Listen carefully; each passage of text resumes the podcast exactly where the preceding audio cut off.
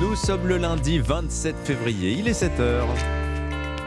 7h, 9h. Europe 1 matin. Dimitri Pavlenko. Et à la une ce matin, la Turquie en plein chaos. 3 semaines après le séisme ayant ravagé le sud du pays, plus de 2 millions de rescapés fuient les zones sinistrées à la recherche d'un abri.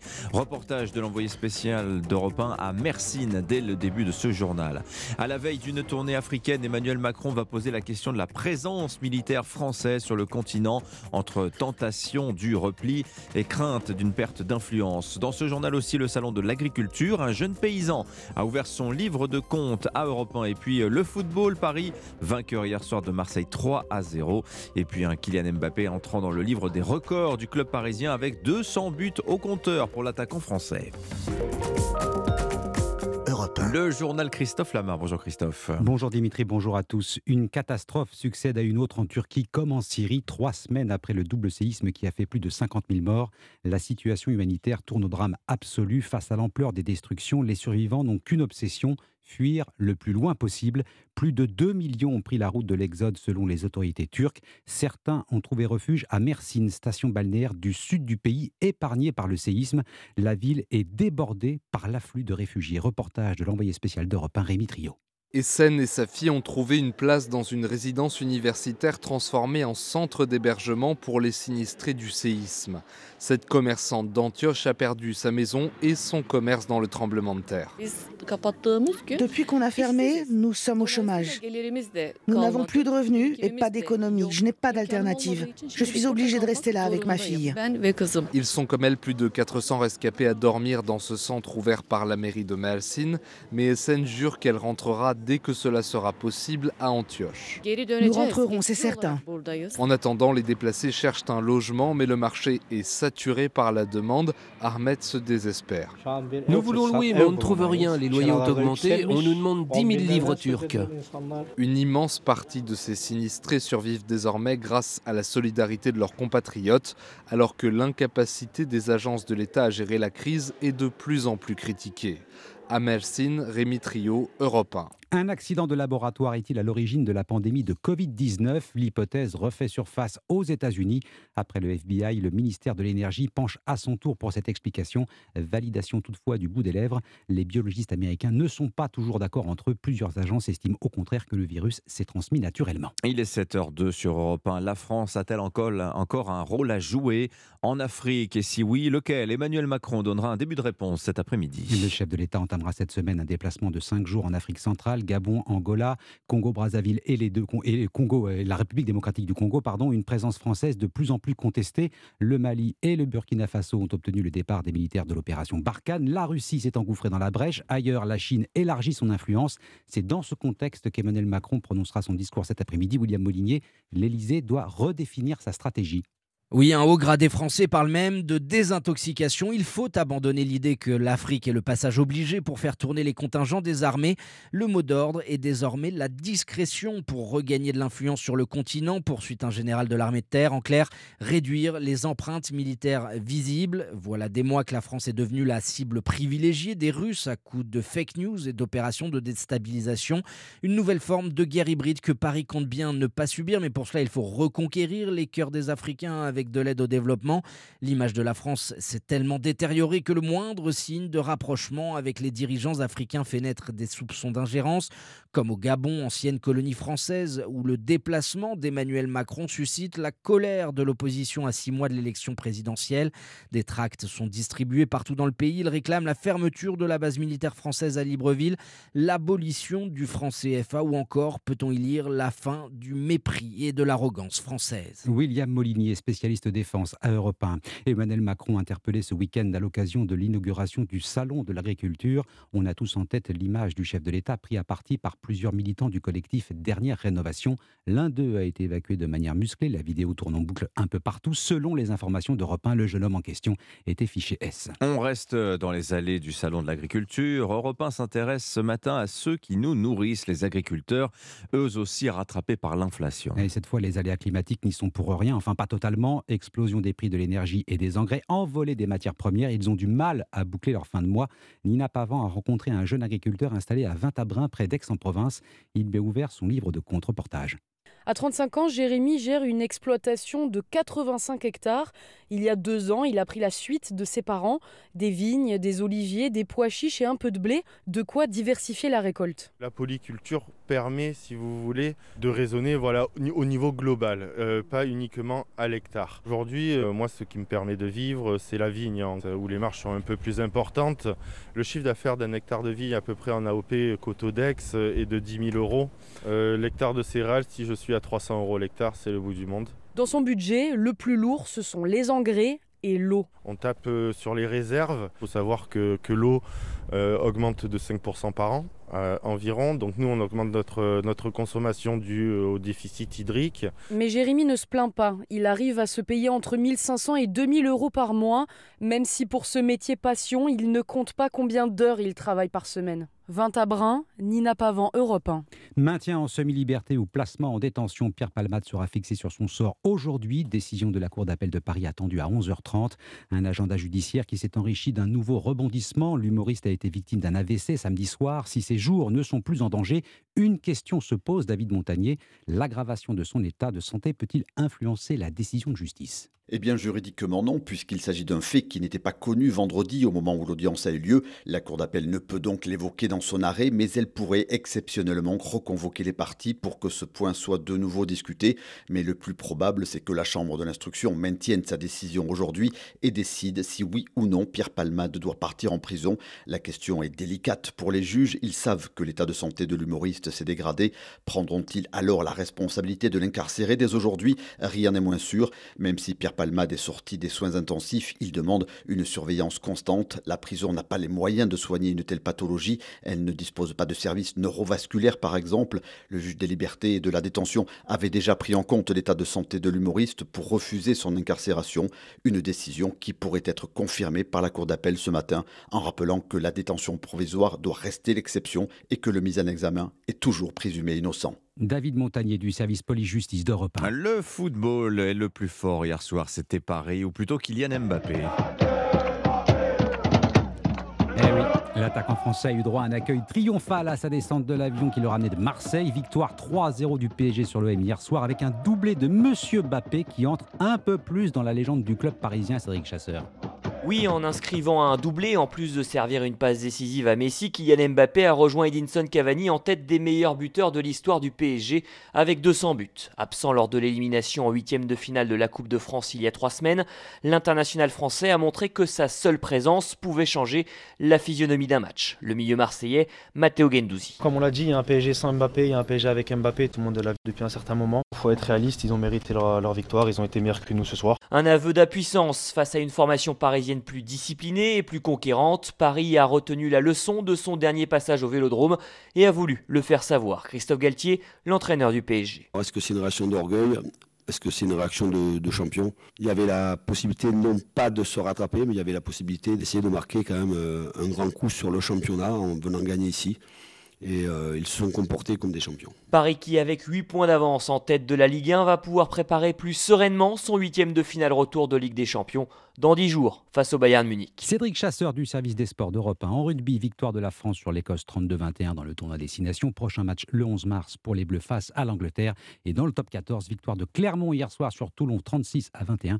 Les Auvergnats s'éloignent un petit peu de la zone de relégation. Merci beaucoup Christophe Lamar, c'était votre journal. On vous retrouvera tout à l'heure à 8h30. Europe 1 matin, 7h09 à suivre, l'édito écho. Nicolas Bouzou va nous parler de cette crise de l'exigence qui fait des dégâts en France. C'est le thème de son nouveau livre, La France de l'à peu près. Il nous en parle dans 10 petites minutes sur Europe 1. Ce sera juste après le premier invité d'Europe 1 matin, l'historien Pierre Vermeuren, pour nous parler de l'Afrique. À tout de suite. 7h, 9h, Europe 1 matin. Il est 7h12, vous écoutez Europe 1. Dimitri Pavlenko, vous recevez l'historien Pierre Vermeuren. Bonjour Pierre Vermeuren. Bonjour. Vous êtes docteur en histoire, professeur à l'Université Paris 1, Panthéon-Sorbonne. Quel rôle la France veut-elle jouer en Afrique où l'on veut de moins en moins d'elle ? Emmanuel Macron va présenter tout à l'heure à 17h les grandes lignes de sa stratégie africaine, à l'avant-veille aussi de son départ pour une tournée dans 4 pays d'Afrique centrale. Pierre Vermeuren, que va bien pouvoir dire le président aux Africains, leur dire sans les froisser ? Parce qu'on sent bien que le sentiment anti-français français ne cesse de progresser aujourd'hui sur le continent africain. Oui, vous observerez que le président a choisi pour ce voyage une région un peu plus tranquille, entre guillemets, c'est-à-dire l'Afrique centrale, des puissances pétrolières, ou en tout cas des pays un peu plus riches que ceux d'Afrique de l'Ouest, qui ont donc des moyens, qui sont moins en prise avec ce qui s'était passé du côté du Sahel avec Barkhane, qui sont moins touchés aussi par les problèmes par les contagions islamistes, qui ne sont pas forcément du club des pays francophones, que ce soit la RCD, l'ancien Zaïre ou l'Angola. Donc normalement, et puis le Gabon qui est très proche de la France, où il va retrouver les pays pour le sommet sur la forêt. Donc des amis avec qui on peut parler peut-être plus tranquillement pour leur expliquer que la France veut moins s'exposer en Afrique, mais en même temps veut rester très présente à un moment où elle est très contestée. Ça, il ne va pas tellement pouvoir en parler parce que l'offensive que mènent à la fois les Chinois, mais surtout les Russes contre les intérêts français est très visible et très spectaculaire, avec des effets qui ont poussé la France à la rétraction. Donc c'est un peu non pas un discours de justification, non pas un grand moment, un peu comme le discours de 2017 au Burkina Faso, mais en tout cas une manière de garder le contact en essayant d'être plus modeste. Alors on attend notamment des annonces concernant la réarticulation, c'est le mot en vogue, de la présence militaire française en Afrique. On rappelle que la France dispose de 4 bases permanentes en Afrique, Dakar, Abidjan, Libreville, Djibouti, quelques autres également, notamment au Tchad ou encore au Niger. Est-ce qu'il faut s'attendre, Pierre Vermeuren, à un repli tactique français ou bien à un maintien de ces bases? Il se trouve que le journal L'Opinion nous dit ce matin, semble-t-il, la fermeture de bases n'est pas prévu au programme par le président de la République, bien que dans son entourage, certains souhaitaient qu'on aille vers ce genre de décision. Ça serait un changement de très grande ampleur par rapport à des décennies de tradition, que ce soit des pays comme la Côte d'Ivoire, le Sénégal ou Djibouti. Ce sont des endroits stratégiques pour la France, où elle est implantée depuis pratiquement plus d'un demi-siècle. Les relations avec ces pays sont quand même encore assez bonnes. Donc c'est plutôt l'affaire Barkhane dont on parle. C'est-à-dire que la France était présente au Sahel de manière très importante. Elle a quitté ces derniers hommes, en tout cas les militaires ont quitté le Burkina Faso, après le Mali, après la Centrafrique. Donc on est revenu au dispositif de départ, qui est un dispositif non pas minimal, mais en tout cas un dispositif qui permet d'assurer les moyens de la présence et de l'influence. Ça ne m'étonne pas que l'armée n'ait pas été très favorable à ce retrait. Même le Quai d'Orsay, ce ne sont pas des pays hostiles à ce jour, donc ce n'est pas très étonnant qu'on maintienne les moyens de la présence et en même temps qu'on ne veuille pas heurter à nouveau des... Voilà. Mais on voit bien que le voyage qui va avoir lieu à partir du 1er mars, il a lieu dans des pays où il n'y a pas d'implantation militaire française, à part le Gabon, bien évidemment. À part le Gabon, effectivement. Mais alors, comment vous expliquez, Pierre Vermeuren, la poussée du sentiment anti-français dans l'ensemble de l'Afrique? Vous avez cité le discours d'Emmanuel Macron à Ouagadougou en 2017, discours lors duquel il avait dénoncé les crimes incontestables de la colonisation et appelé à une relation nouvelle avec l'Afrique. Ce mea culpa présidentiel, semble-t-il, n'a pas véritablement porté ses fruits, en tout cas n'a rien apporté finalement à la France vis-à-vis de ses partenaires africains depuis 6 ans. Vous avez un continent dont la population en moyenne a 20 ans. La colonisation, c'était l'affaire de leurs arrière-grands-parents. Donc je crois que la page a été de fait tournée, c'est plus le sujet. Ce qui est le sujet à Paris pour certains milieux intellectuels n'est plus un sujet en Afrique, sauf comme objet de polémique, ça c'est certain. Il avait pris à l'époque, on se rappelle, il avait un petit peu ridiculisé le président de la République face aux jeunes Africains, et ce sont des sociétés encore très patriarcales où le poids je crois que c'est ce qu'on paye aussi, c'est-à-dire que les vieux dirigeants de l'Afrique qui sont encore là pour certains d'entre eux, et ils vont en rencontrer cette semaine, n'ont pas du tout envie que les choses changent. Donc selon les pays et selon les lieux, les sentiments des Africains sont très différents, mais la colonisation colonisation, vous savez, c'est une affaire ancienne, c'est terminé. Aujourd'hui, les enjeux sont autres et on voit très bien sur les réseaux sociaux que les Russes, notamment, poussent à fond en notre défaveur avec une propagande ininterrompue qui a des effets tout à fait dramatiques, notamment au Burkina Faso, en Centrafrique, au Mali. C'est ça l'actualité d'aujourd'hui, c'est plus la colonisation. Mmh. Il faut dire aussi, Pierre Vermeulen, je sais que ce sont des sujets qui vous intéressent, notamment, on voit aussi que l'Afrique, dont on annonçait le décollage économique imminent il y a 15 ans, l'Afrique ne décolle toujours pas. Elle décolle, certains pays décollent à leur manière. On pense au Ghana, par exemple. C'est vrai que ce sont souvent des pays qui sont éloignés du pré, enfin qui n'appartiennent pas à ce qu'on appelait autrefois le pré-carré français. Ce sont des pays qui ont beaucoup de ressources, qui continuent d'exporter, dans lesquels il y a des investissements, notamment asiatiques, à grande échelle. Mais vous savez, les investissements occidentaux sont un peu à la ramasse depuis plusieurs années parce qu'il y a eu des conflits dans certains pays, parce que nos pays sont traversés par des baisses de la croissance et aussi parce que les crises mondiales à succession que l'on vient de traverser affectent aussi les économies africaines. Il y a eu la crise du Covid, la crise ukrainienne, on a vu, a fragilisé l'alimentation d'un certain nombre de pays. Donc tout ça joue, mais pour autant, ces économies africaines qui ont des modèles très différents des nôtres continuent d'avancer. Il y a des opportunités très importantes. Les baisses de la croissance n'ont pas eu lieu, mais c'est vrai qu'on n'a pas une croissance à la chinoise. Ah oui, effectivement. En tout cas, elle est insuffisante pour soutenir l'importante croissance démographique africaine. Et on note que le terrorisme avance, la faim revient en Afrique. Je donne aussi ces deux derniers chiffres. La part de la Chine aujourd'hui dans les importations en Afrique, 18,8%. La France, c'est autour de 4% et en recul permanent depuis des années. Merci beaucoup, Pierre Vermeulen, de vos lumières ce matin sur l'Afrique. Dimitri Pavlenko. Je vous souhaite une excellente journée. Je rappelle que vous êtes docteur en histoire, professeur à l'université Paris-Panthéon-Sorbonne. Il est 7h19. Dans moins de 5 minutes, Dimitri, le jour où votre rendez-vous quotidien avec les archives d'Europe 1. Tiens, je suis sûr que vous l'avez quelque part dans votre bibliothèque ou vos parents l'ont. Indignez-vous, le petit livre de Stéphane Hessel. Stéphane Hessel qui nous quittait il y a pile 10 ans. On reviendra sur la vie de ce grand monsieur. À tout de suite. Europe 1. Les conseillers HSBC, experts de vos projets, vous présentent l'édito éco.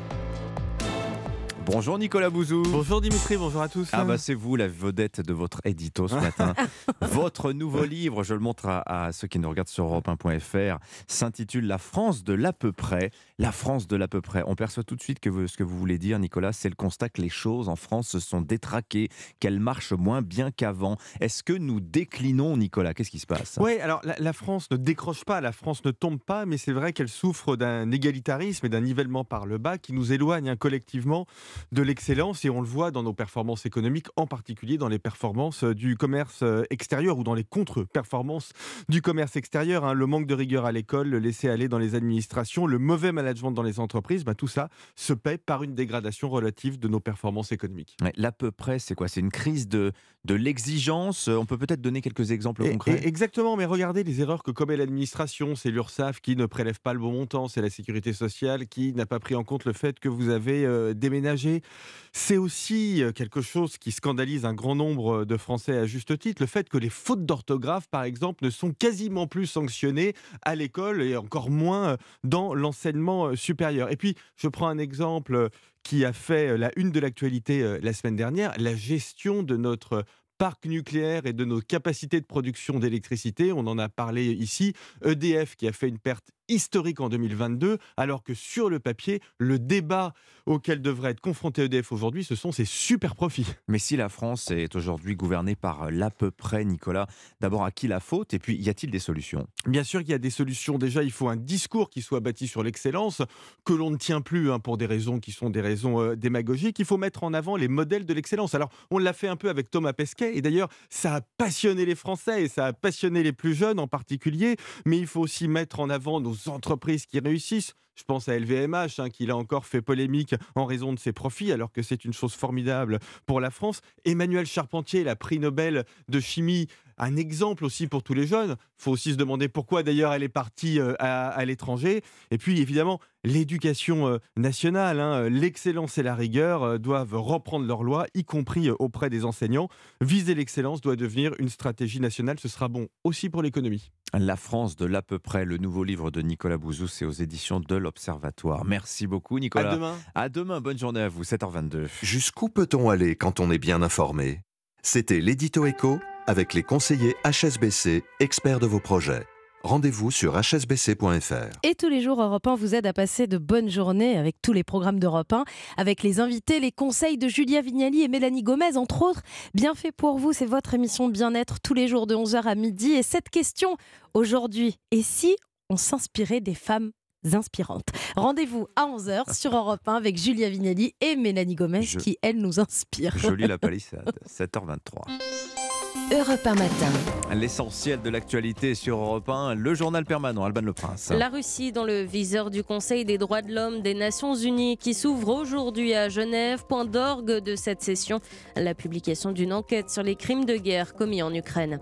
Le gouvernement tend la main aux Républicains avant l'examen de la réforme des retraites au Sénat. Hier, Olivier Dussopt, le ministre du Travail, s'est dit ouvert aux suggestions des sénateurs LR. Leur patron Bruno Retailleau a notamment proposé ce week-end une surcote de 5% pour les mères de famille ou un départ anticipé à 63 ans. C'est un non. Les deux principaux syndicats de médecins libéraux ont rejeté les nouveaux tarifs de consultation proposés par la Sécu. Hier soir, 30 € en échange d'un engagement à augmenter leur activité, 26,50 € pour les autres. Et puis le Covid serait-il le résultat d'un accident de laboratoire en Chine ? C'est ce que pense le ministère américain de l'énergie. La presse, elle, précise que cette nouvelle est publiée avec un faible niveau de confiance.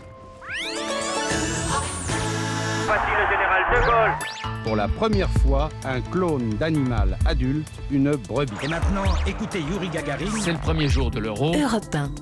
Et 7h24, c'est l'heure du jour où votre plongée quotidienne dans la boîte à souvenirs d'Europe 1. Bonjour Laure d'Autriche. Bonjour Dimitri, bonjour à tous. Il y a 10 ans pile, le 27 février 2013, mourait Stéphane Hessel, alors en pleine gloire grâce à son court essai Indignez-vous, devenu un incroyable phénomène d'édition. Oui, c'est un petit livre de 32 pages, un manifeste qui a rendu célèbre Stéphane Hessel en 2010 à 93 ans, un livre vendu en un an à 4 millions d'exemplaires. Alors ce militant des droits de l'homme, avec sa voix pétillante, n'avait pourtant rien d'un agitateur. Il est l'invité d'Europe 1 le 26 décembre 2010. De temps en temps, il faut se dire, comment se fait-il qu'on accepte des tas de choses qui ne devraient pas être comme cela et contre lesquelles il faut s'indigner. Stéphane Hessel, français d'origine allemande, a été pendant la Seconde Guerre mondiale résistant, arrestation, torture, déportation. Dès 1933, il avait été révulsé par l'arrivée d'Hitler au pouvoir. Il me semblait qu'il avait trahi la culture allemande. Mon père disait avec effroi l'allemand que parle cet Hitler. C'est un allemand absolument défait. Fait détruit, c'est pas notre allemand. Et après la guerre, Stéphane Hessel rejoint les Nations Unies. Il participe à élaborer la Déclaration universelle des droits de l'homme. Universelle, un mot qui avait été voulu par la France. Alors Stéphane Hessel fait carrière ensuite dans la diplomatie. C'est un homme de paix et un Européen convaincu. Oui, à la question « Quels sont les progrès essentiels qui ont été faits de votre vivant ?» Voici ce que répond Stéphane Hessel sur Europe 1 en 2011. Je dirais les femmes, les mœurs, concernant l'interruption volontaire de grossesse, concernant les homosexuels, ce sont des progrès fantastiques. Et l'autre, l'Europe, la construction de l'Europe. Mais en même temps, ils sont précaires, comme toute chose. Et quelques semaines avant la mort de Stéphane Hessel, en 2013, Michel Rocard, un de ses amis de longue date, saluait un homme brillant. Il récitait encore des poèmes, en français, en anglais ou en allemand. Extraordinaire personnage. Jamais il n'avait exprimé une attitude de pure protestation. Et oui, Stéphane Hessel disait qu'une grande colère n'est utile que si on y répond, que si elle permet ensuite de construire. Merci Laure d'Autriche pour ce bain de mémoire grâce aux archives sonores d'Europe 1. Et je vous rappelle qu'à 8h13, Pierre Ferracci est l'invité d'Europe 1 matin. Il répondra aux questions de Sonia Mabrouk. Et Pierre Ferracci, expert en conseil social, proche à la fois d'Emmanuel Macron et de Philippe Martinez de la CGT. Son fils, Marc Ferracci, est l'une des chevilles ouvrières de la réforme des retraites. Le texte arrive demain au Sénat, on va en parler avec lui. Le journal de 7h30 arrive sur Europe 1. Et on parlera des hôpitaux parisiens, ils proposent des logements de fonction dans Paris à leurs soignants pour les attirer ou les garder. 7h26. Europe 1 matin, 7h, 9h. Dimitri Pavlenko. Bon réveil à vous. À la une ce matin, l'hôpital public mise sur la carte logement pour recruter. La PHP va proposer plusieurs centaines d'appartements à son personnel parisien. Des logements à prix cassé tout près des hôpitaux. Reportage à suivre. La fin des vacances parlementaires. La réforme des retraites arrive cette semaine au Sénat. 2 semaines de débat avec une inconnue. Le niveau de mobilisation le 7 mars prochain. Et puis le retour des petits commerces dans les villages. À la fin du journal, nous irons dans un village du Grand Est qui vient de retrouver une épicerie et par là même du lien social. Le journal Roman Oquet. Bonjour Roman. Bonjour à tous. Et si c'était l'une des solutions pour attirer le personnel soignant, proposer des logements de fonction à petit prix et près de l'hôpital, la PHP mise désormais sur cet argument pour recruter et fidéliser. Les hôpitaux de Paris vont proposer plusieurs centaines d'appartements dans la capitale, ville inabordable avec un salaire d'infirmier ou d'aide-soignant. Un parc immobilier que la PHP veut même multiplier par 2 d'ici 2027. Pour Europe 1, Simon Bourtembourg a rencontré Grégoire, nouveau locataire parisien. C'est la fin de nuit, je rentre à la maison, il est 8h30. Grégoire est infirmier à l'hôpital Tenon à Paris et lorsqu'il tombe la blouse, il n'a qu'à prendre un bus pour rejoindre son appartement. Quand je vois mes collègues qui ont parfois 1 heure ou 1h30 pour venir, c'est vraiment une chance inouïe d'avoir 30 minutes de transport. Donc là on arrive au 6e étage, chez moi.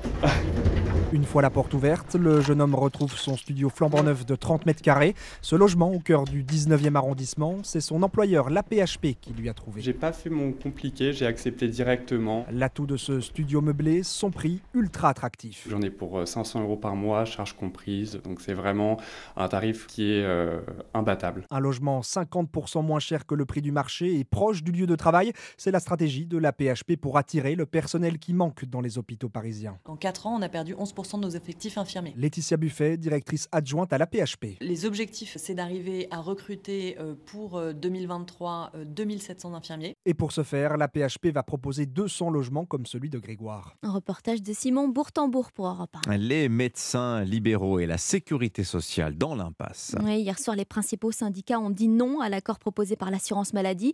La convention prévoit une hausse des tarifs des consultations de 5 € à condition d'accepter, par exemple, plus de patients. Fin des négociations demain soir. Europe 1, il est 7h33. La réforme des retraites, saison 2.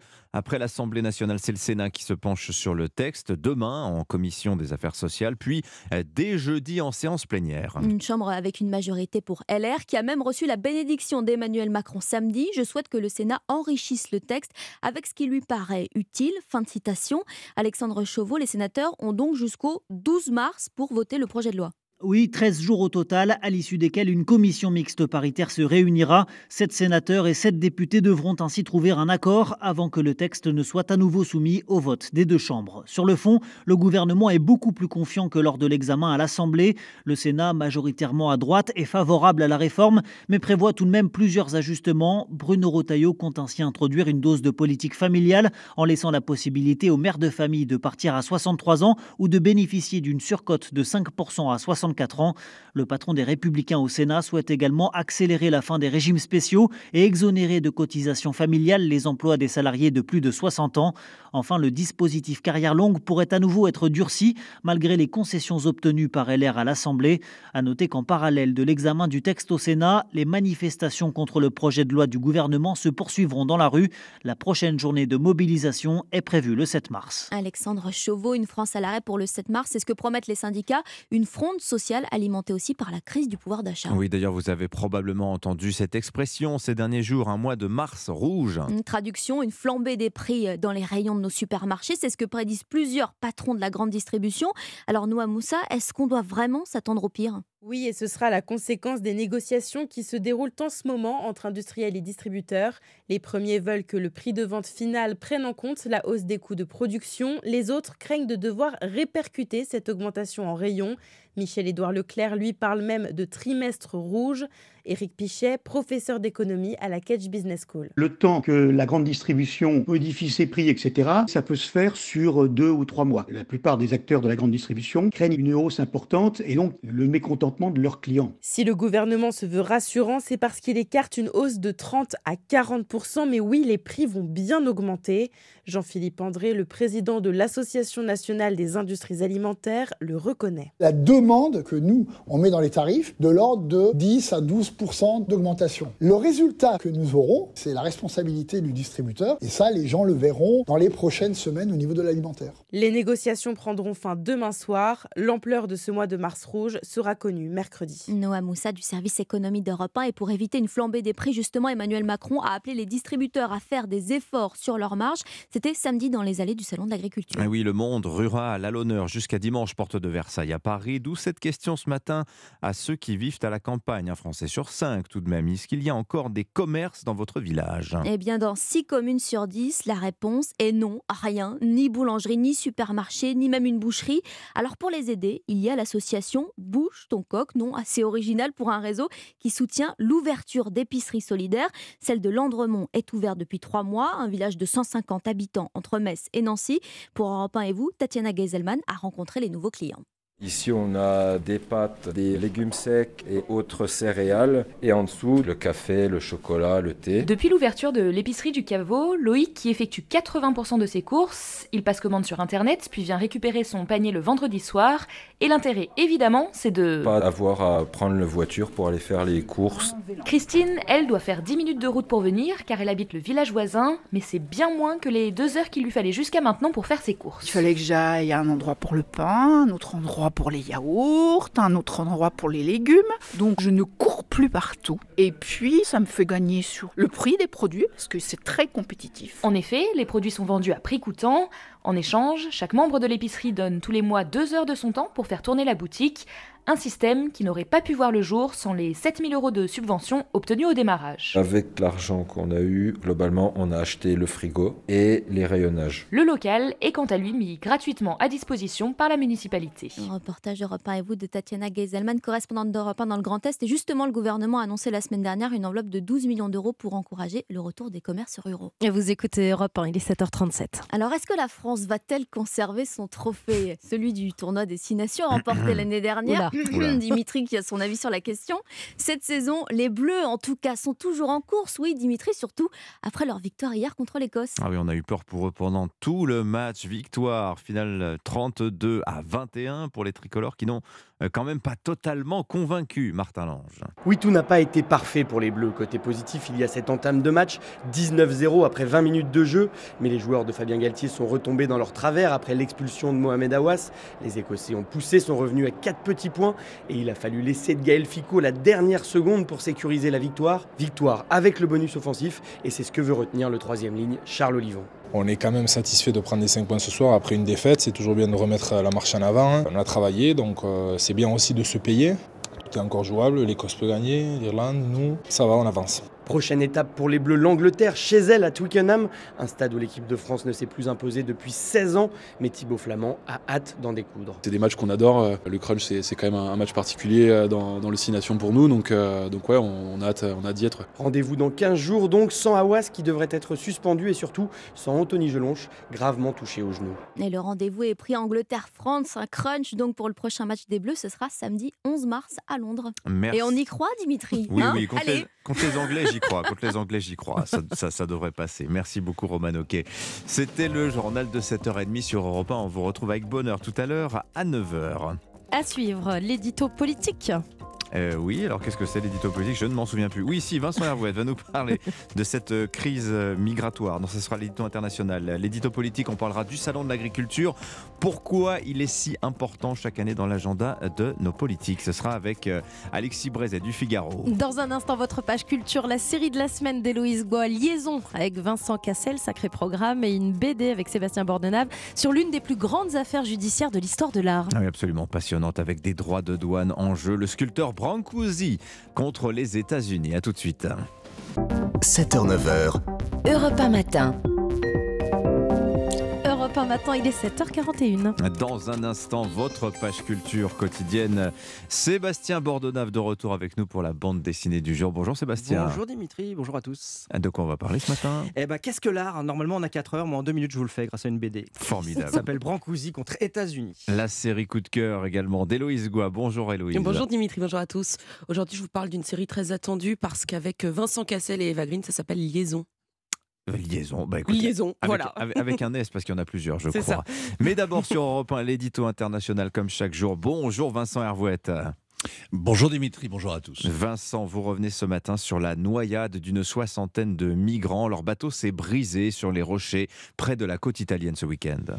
Oui, la Méditerranée est un cimetière de migrants depuis 15 ans et chaque rafiot qui chavire est une tragédie qui déclenche un concours de tartufferie. Ursula von der Leyen a versé hier une larme de pleureuse réclamée la signature du pacte sur les migrations et le droit d'asile. C'est quoi ? Eh bien, c'est l'accord introuvable entre les pays membres sur la répartition des demandeurs d'asile. Autrement dit, face aux noyés, la Commission ne dénonce pas les passeurs qui entassent 200 passagers sur un bateau de 20 mètres.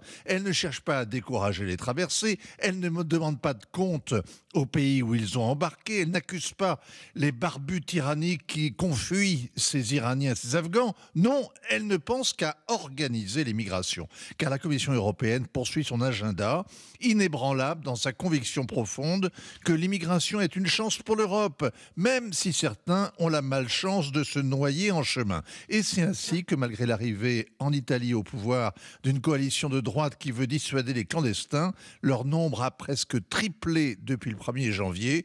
Giorgia Meloni peut bien faire des moulinets, elle n'a qu'un sabre de bois. Alors l'Italie, Vincent, est hostile aux migrants qui débarquent et la Tunisie, où beaucoup embarquent pour l'Europe, l'est également. Oui, le président Kais Saied reprend à son compte la théorie du grand remplacement. Il réclame à son Conseil de sécurité nationale des mesures urgentes pour faire face à l'arrivée des clandestins d'Afrique subsaharienne. Il dénonce des hordes de clandestins, sources de violences, de crimes et d'actes inacceptables. Il soutient que cette immigration relève d'une entreprise criminelle pour changer la composition démographique de la Tunisie.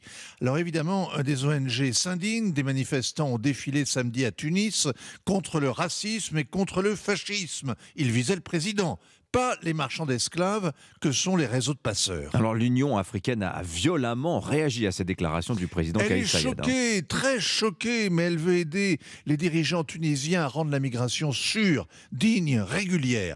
La Tunisie répond sèchement que l'Union africaine confond les migrants légaux et les groupes illégaux qui se livrent au trafic d'êtres humains. C'est pas la seule confusion de l'Union africaine. Elle vient d'élire à sa tête le président des Comores, le colonel Azali Assoumani, a fait un putsch. Ensuite, il s'est fait élire en se présentant comme un profond démocrate. Profond est le mot juste.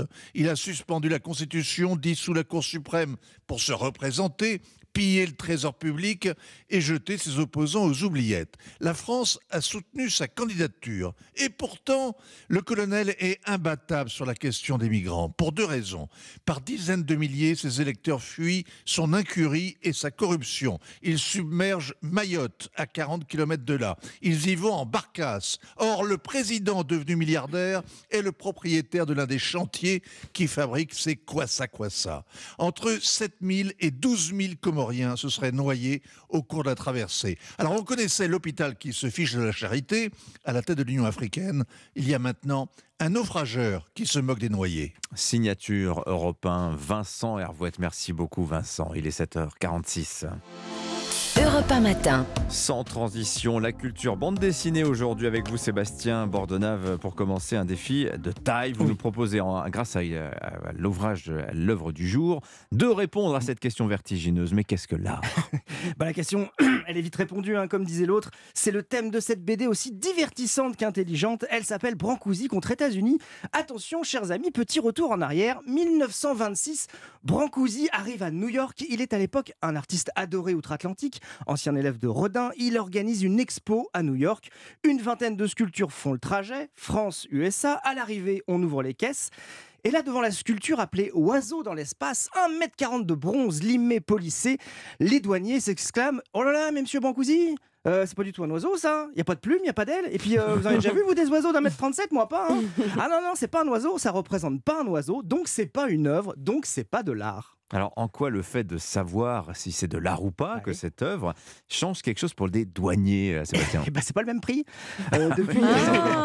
Depuis 1913, les États-Unis, par une loi, exonèrent les œuvres d'art des droits de douane. Concrètement, pour les douaniers, l'œuvre de Brancusi est un simple objet manufacturé, il doit être taxé. Donc, le sculpteur doit payer $4 000. Et pour ceux qui voudront ensuite acheter la statue, ça va être 40% de taxes en plus. C'est comme ça, c'est la loi.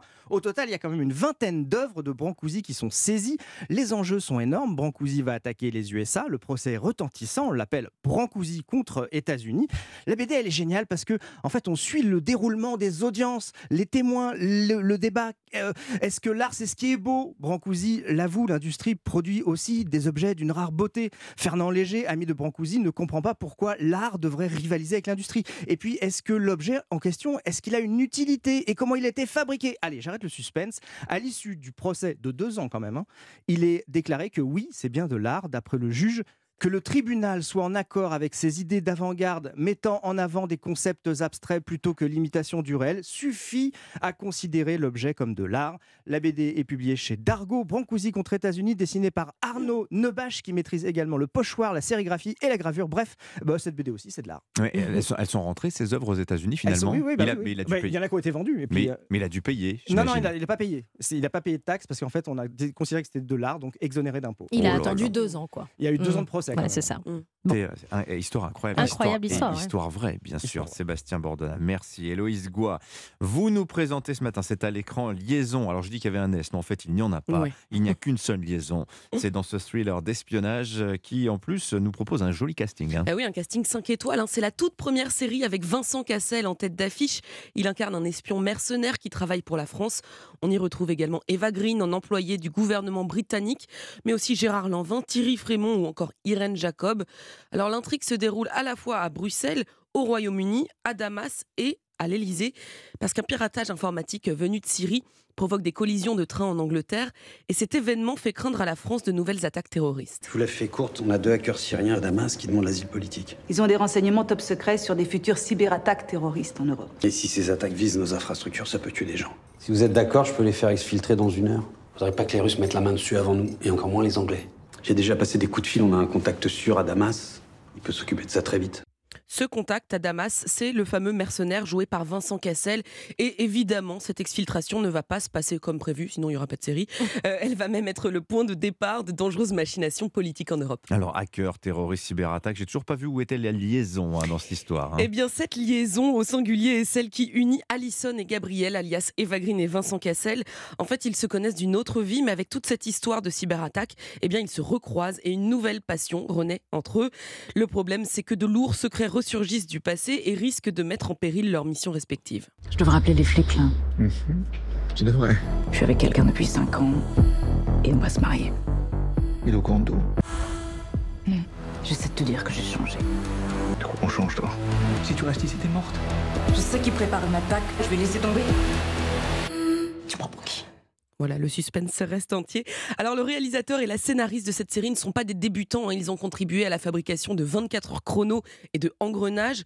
Si vous avez aimé ces séries, et comment ne pas les aimer, honnêtement, vous risquez d'être séduit par l'ambiance de Liaison qui mêle géopolitique et corruption. C'est une belle production, on sent un joli budget avec des scènes d'action impressionnantes. Le spectacle est vraiment au rendez-vous. Alors, Liaison, sans S, où peut-on voir cette série, Héloïse? Alors, c'est la première création franco-britannique d'Apple TV+.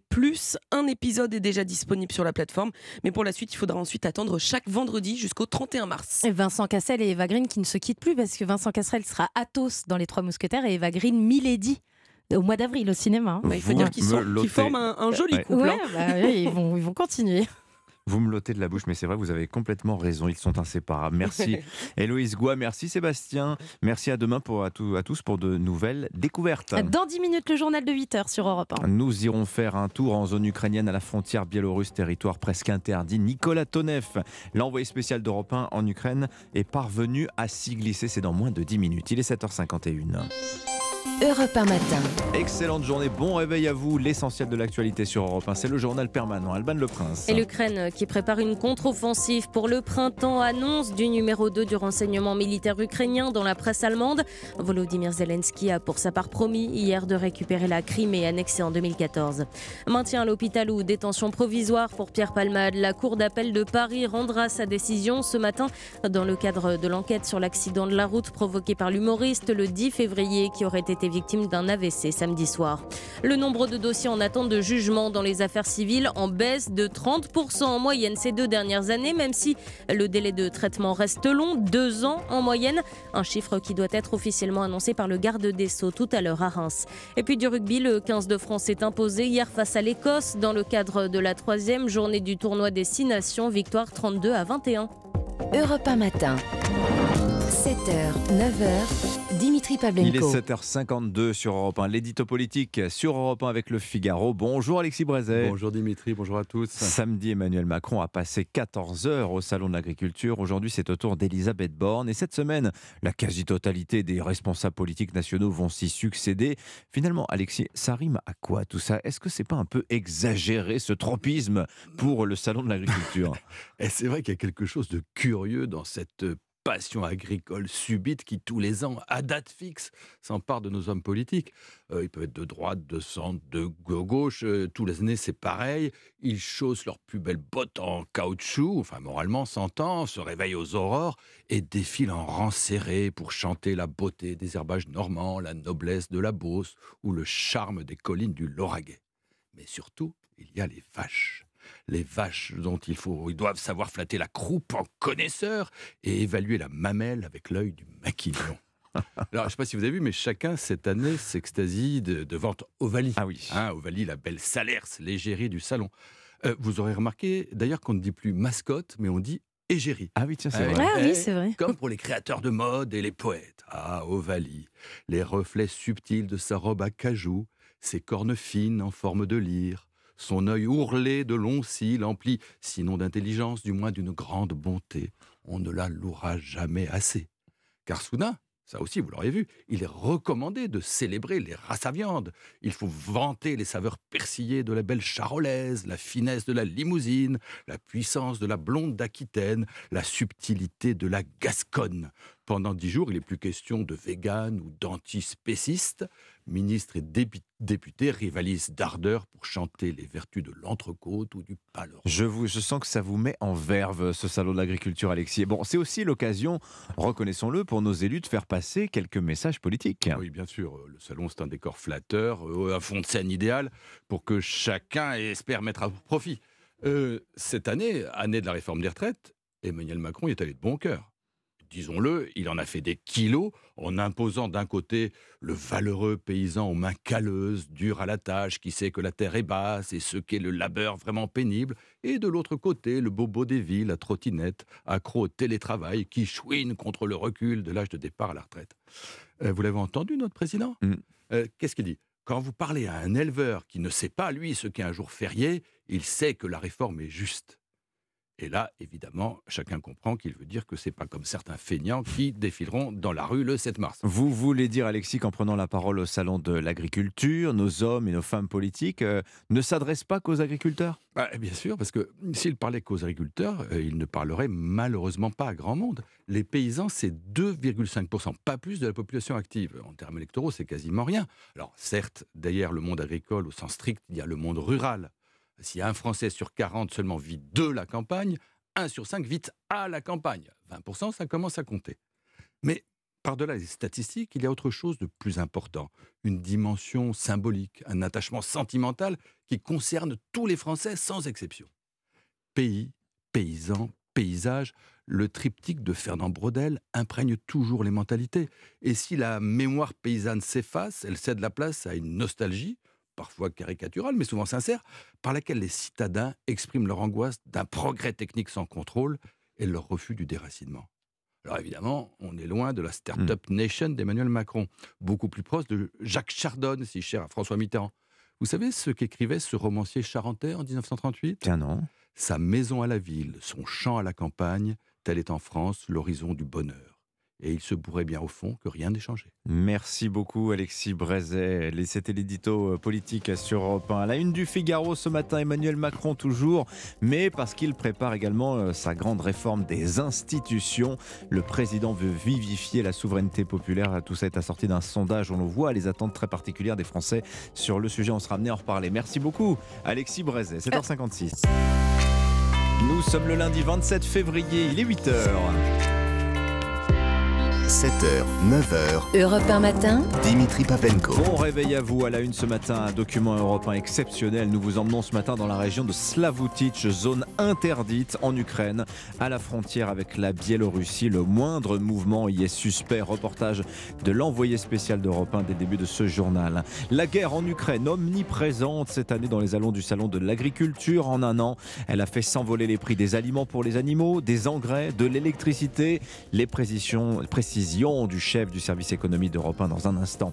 Dans ce journal également, travailler plus pour gagner, pas beaucoup plus. La proposition de l'assurance maladie qui provoque la colère des médecins généralistes. Et puis le PSG retrouve des couleurs suite à sa victoire 3-0 face à l'Olympique de Marseille. Nous serons en ligne avec Cédric Chasseur à la fin de ce journal. 8h13, votre invité ce matin, Sonia Mabrouk, bonjour. Bonjour Dimitri, bonjour à tous. Notre invité, Pierre Ferracci, patron du groupe Alpha. C'est un fin connaisseur des syndicats, un expert reconnu des questions sociales, inflation et réforme des retraites, un cocktail explosif. Interview à suivre. À tout à l'heure. Europe 1. Mais d'abord le journal, Fanny Marceau. Bonjour Fanny. Bonjour Dimitri, bonjour à tous. C'est une zone interdite. Europe 1 vous emmène ce matin dans la région de Slavutich, à 12 km de la frontière entre l'Ukraine et sa voisine du Nord, la Biélorussie. Partout, la crainte de voir débarquer les troupes russes. L'an dernier, elles avaient déjà tenté de prendre la ville. Les habitants s'étaient alors dressés contre l'envahisseur. Nicolas Toneff, l'envoyé spécial d'Europe 1, a pu s'y rendre en exclusivité, mais à une condition, il faut être escorté par les autorités locales. Reportage. Le Dniepr bouscule les roseaux de ses flots gris. Il est large, massif. La frontière avec le voisin du Nord, c'est lui. Encore quelques pas, et Vladislav Stios, chef de la police locale, décrit la scène. C'est à 2 km. Là-bas, tout droit. Oui, 2 km. Et qui est-il là-bas ? La Biélorussie. Voilà. J'imagine que notre armée sait ce que les Biélorusses font. Ils restent là-bas pour l'instant. Nous repartons. Tout est trompeur ici. En chemin, une scène surréaliste. Du mouvement. Oh, ce sont des pêcheurs. Pourtant, les routes et les champs sont marqués par les chenilles des blindés, la forêt dissimulée militaire. Pietro, un Français marié et installé ici, se rassure comme il peut. Le pont a sauté. Avec la Biélorussie, poste de contrôle, les douanes, le pont a sauté. On est relativement protégé. Enfin, pour l'instant, je ne partirai pas. Le soleil faiblit déjà sur le Dniepr. Ce qu'il y avait à voir est vu. Les secrets vont rester. Nicolas Toneff, envoyé spécial d'Europe 1 en Ukraine. 3 jours après le premier anniversaire de la guerre en Ukraine, les États-Unis se disent toujours convaincus que Pékin envisage de fournir des armes à Moscou. Le chef du renseignement américain a également fait part hier de son inquiétude quant aux liens de plus en plus étroits entre la Russie et l'Iran. La guerre en Ukraine, son impact se fait sentir dans nos porte-monnaies. Les produits laitiers, les œufs, les viandes, certains fruits et légumes ont fortement augmenté en un an. Et pour la première fois, c'est d'ailleurs l'un des sujets incontournables du salon de l'agriculture. Baptiste Morin, nos agriculteurs et éleveurs subissent de plein fouet les effets de la guerre. Oui, si les dépenses pour l'alimentation animale ont augmenté de 18% en 2022, c'est un effet de la guerre en Ukraine. Même chose pour la hausse de 30% de la facture énergétique des exploitations ou pour l'augmentation de 75% des prix des engrais. La guerre a mis en lumière la dépendance de l'agriculture française. Elle a placé au centre du jeu la question de la souveraineté, comme le souligne Arnaud Lemoine, directeur du Sénéca, le propriétaire du Salon de l'Agriculture. On se rend compte qu'on peut manquer. On a tellement eu l'habitude d'une nourriture en quantité et en qualité importante. On s'aperçoit désormais qu'en temps de guerre, la guerre Ukraine-Russie, on peut manquer. Preuve que ce Salon 2023 aura une tonalité particulière. Un colloque organisé sur un thème autant militaire qu'agricole. Le sujet, double réarmement planétaire, agricole et naval, Ukraine, mer Noire et dynamique mondiale. C'est une première sur le salon en près de 60 ans d'existence. Baptiste Morin, chef du service économie d'Europe 1. Notez qu'aujourd'hui, après Emmanuel Macron samedi, c'est Elisabeth Borne et le patron des Républicains, Éric Ciotti, qui se rendront au salon de l'agriculture. À l'agenda politique également ce jour, Emmanuel Macron va dévoiler à 17h les nouvelles orientations de sa politique africaine. Oui, avant un déplacement dès mercredi au Gabon, en Angola, au Congo-Brazzaville et en République démocratique du Congo, il sera notamment question de la place des armées françaises récemment chassées du Mali et du Burkina Faso. C'est aussi cette semaine que se joue le deuxième round pour la réforme des retraites. Le texte sera examiné au Sénat dès demain, débattu en séance publique à partir de jeudi. Des échanges qui devraient être plus apaisés que ceux de l'Assemblée nationale, avec une majorité à droite qui entend enrichir le projet de loi, notamment sur la situation des femmes. Vous écoutez Europe 1, il est 8h05. Pierre Palmade restera-t-il assigné à résidence sous bracelet électronique ou bien sera-t-il placé en détention provisoire? La cour d'appel doit se prononcer aujourd'hui. Mais elle ne prendra pas en compte l'accident vasculaire cérébrale dont a été victime l'humoriste ce week-end et donc qui a eu lieu après l'audience. L'AVC, c'est un mal qui touche chaque année 130 000 personnes en France. Il est fatal pour 40 000 d'entre elles. Que se passe-t-il exactement dans notre corps lors d'un AVC? C'est le tuto de la rédaction d'Europe 1 avec Yasmina Katou. Eh bien, l'AVC est dû à l'arrêt brusque et rapide de la circulation sanguine dans le cerveau. Il en existe deux types. Il y a l'AVC ischémique, provoqué par la présence d'un caillot de sang dans une artère cérébrale. Et il y a l'accident vasculaire cérébral hémorragique causée par la rupture d'un vaisseau. L'excès de cholestérol, le diabète, l'obésité ou encore le tabagisme sont des facteurs de risque et les séquelles peuvent être irréversibles. Paralysie, troubles de la parole ou encore de l'équilibre. La prise en charge dans les premières minutes permet de les éviter. Alors si vous avez du mal à bouger un bras ou une jambe, si vous ne trouvez plus vos mots ou encore si vous remarquez une paralysie d'une partie de votre visage, c'est peut-être le signe d'un AVC. Il faut immédiatement appeler le 15. Yasmina Katou. Le tuto de la rédaction d'Europe 1, c'est la notice de l'info tous les matins dans votre journal de 8h. Santé toujours, et là c'est un non catégorique. L'assurance maladie propose aux médecins généralistes des consultations à 30 € s'ils acceptent de prendre plus de patients ou de travailler le week-end, 26,50 € s'ils refusent. Un scandale pour MG France, plus gros syndicat de généralistes. Pour ses membres, cette convention ne répond pas aux problèmes soulevés par les médecins. Sa présidente, le docteur Agnès Gianotti. Tout le monde sait qu'on manque de médecins généralistes. Or, notre profession est très peu attractive. On est la moins rémunérée de toutes les spécialités et on a celle qui a le plus de contraintes. On travaille 55 heures et non 35 heures, on n'a pas de congés payés. On fait pour le mieux pour soigner la population. On a des professionnels qui sont au bout du rouleau. Et là, on nous dit, ah ben non, il faut travailler plus, il faut vous engager sur le territoire. Comme si on n'était pas engagé déjà. Donc ça, c'est incompréhensible et c'est inadmissible pour la profession. Notre consultation, là, c'est 30 € avec condition. Sans condition, c'est 26,50 € qu'il faudrait travailler la nuit, le samedi, le dimanche, rajouter des nombres de patients et ainsi de suite. Notre consultation, si on tient compte simplement de l'inflation, elle devrait être aujourd'hui à 28,30 €. C'est méprisant en plus. Docteur Agnès Gianotti, présidente du syndicat MG France, au micro européen de Chloé Lagadou. Et vous nous écoutez peut-être en ce moment en voiture. Alors montez le son, on va vous expliquer comment rouler moins cher. Et moins polluant, ça s'appelle l'éco-conduite. Ça s'apprend à l'auto-école ou chez votre assureur. Avec la hausse des prix à la pompe, elles ont de plus en plus de succès, surtout auprès des entreprises. Delphine Schills a testé cette conduite plus attentive pour Europe 1. C'est parti. La formation débute par un premier parcours, conduite classique, première, deuxième, troisième, puis dans le sens retour, mais cette fois avec quelques changements. À côté de moi, Nassim, moniteur d'auto-école. Vous allez en première atteindre au moins les 25 km/h et immédiatement passer votre troisième. Oula. Donc quand vous le souhaitez. Donc là j'accélère.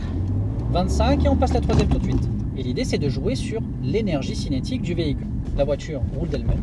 Je ne dépense plus une goutte de carburant parce que je n'accélère plus. Une fois qu'on a compris la mécanique, on répète le mouvement. Résultat de la course. Je vous ai fait économiser presque 2 litres puisqu'on arrive à 4,8 litres au 100. Mais ce n'est pas tout. Pour maintenir l'aiguille en haut de la jauge, on peut faire attention à plein de petits détails, à commencer par le chauffage. Déjà, ne pas dépasser plus de 6 à 5 degrés d'écart avec l'extérieur, ne pas être excessif. La pression des pneumatiques, enlever ses barres de toit. Les barres de toit, c'est 10 % de consommation en plus, à presque 2 € du litre. Pourquoi ne pas s'alléger?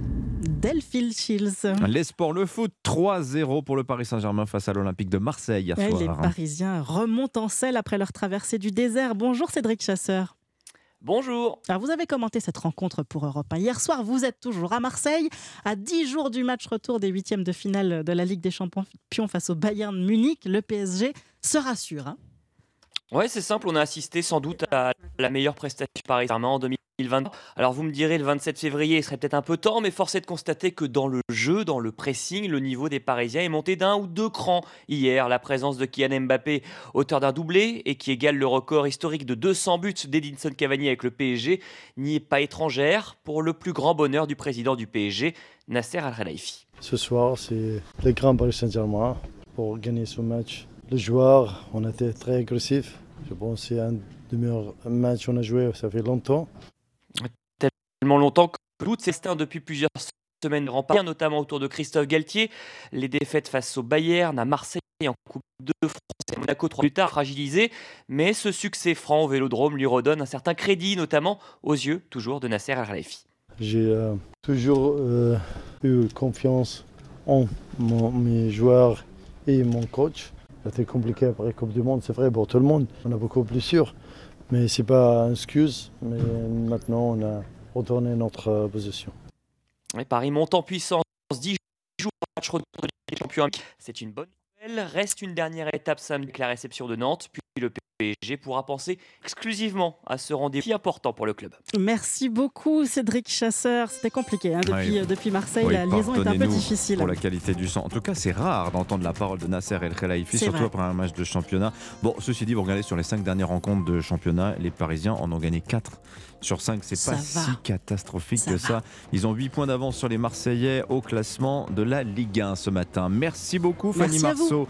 C'était votre journal. Il est 8h11. Dans un instant, restez avec nous. Nous, le spécialiste des relations sociales, on va parler avec lui des retraites. Pierre Ferracci est l'invité de Sonia Mabrouk dans un instant. Europe 1. 8h13, votre invité ce matin, Sonia Mabrouk, est le président et fondateur du groupe Alpha.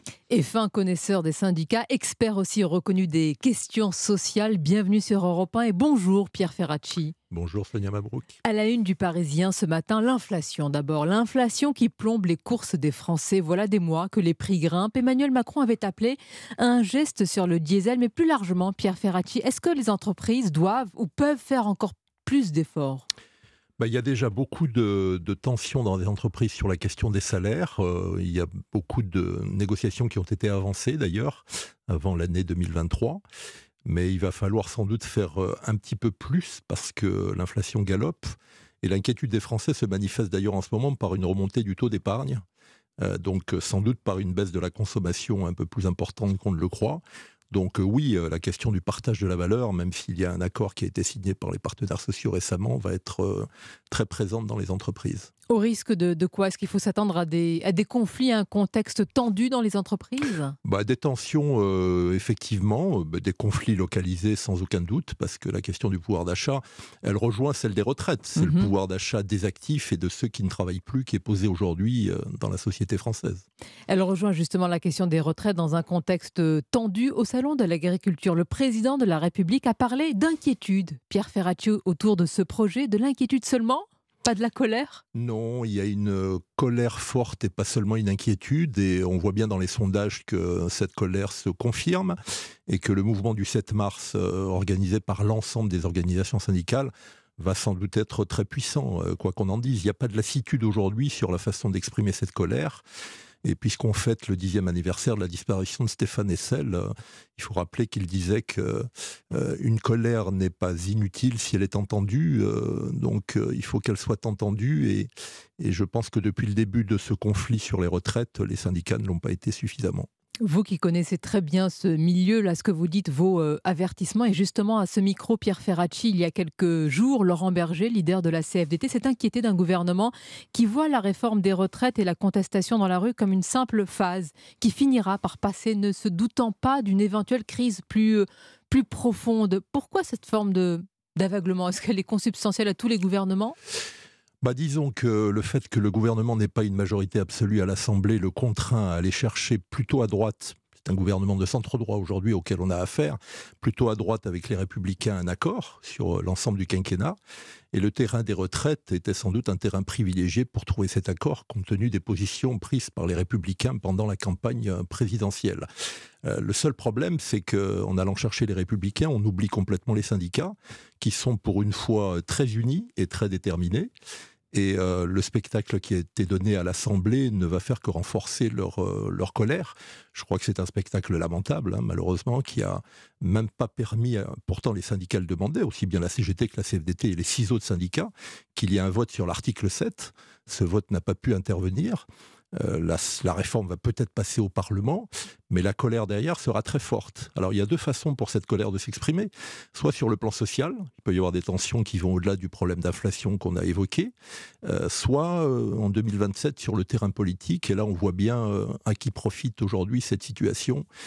Quand on exacerbe un conflit et qu'on n'entend pas la colère exprimée par les syndicats, Marine Le Pen, on favorise le populisme, et sans doute le populisme d'extrême droite. Mais qui est arrivé tranquillement finalement par une position raisonnable à l'Assemblée nationale, qui favorise la respectabilité aujourd'hui du Rassemblement national ?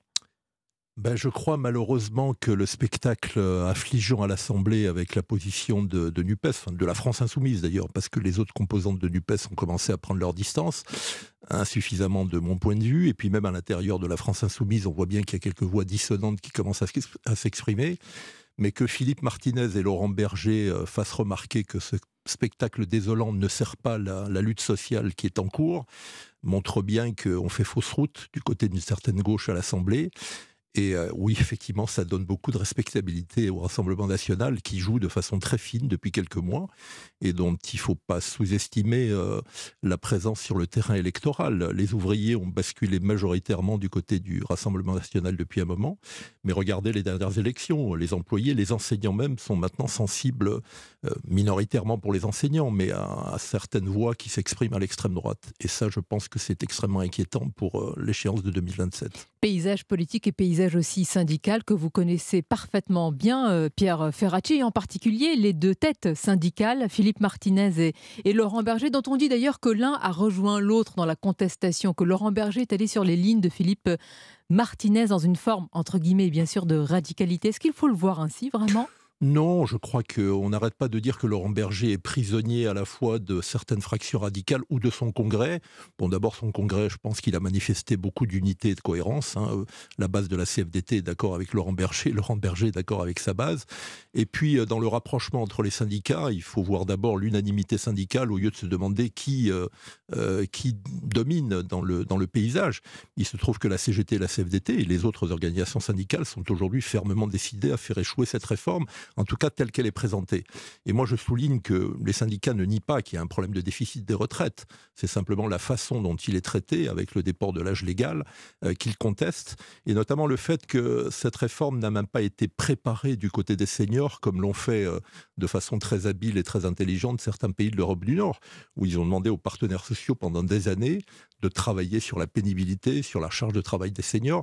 Ils ont essayé de donner envie, en tout cas dans certains métiers, pas dans tous, aux seniors de continuer à travailler. Dans certains métiers, il vaut mieux qu'ils s'arrêtent plus tôt, dans d'autres, ils peuvent continuer à condition qu'on s'intéresse à leurs conditions de travail.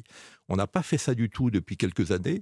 Et le gouvernement qui a abandonné sa réforme systémique, le système à points, est passé brutalement à ce que demandait d'ailleurs à l'époque déjà Édouard Philippe, le Premier ministre, une réforme totalement paramétrique. Mais c'est important ce que vous nous dites, Pierre Ferracci, c'est-à-dire que sur des questions essentielles, l'emploi des seniors et la pénibilité, tout cela n'a pas été anticipé, c'est-à-dire qu'on ne l'a pas vu comme un vrai débat de société à poser avant même de présenter le projet. Bien sûr, tout le monde se rappelle des propos du président de la République au printemps 2019, après la crise des Gilets jaunes, où lui-même disait que déporter l'âge légal, si on ne traite pas le travail des seniors, la question du travail revient en force, et d'ailleurs les syndicats l'apportent depuis quelque temps, c'était inutile et c'était même dangereux.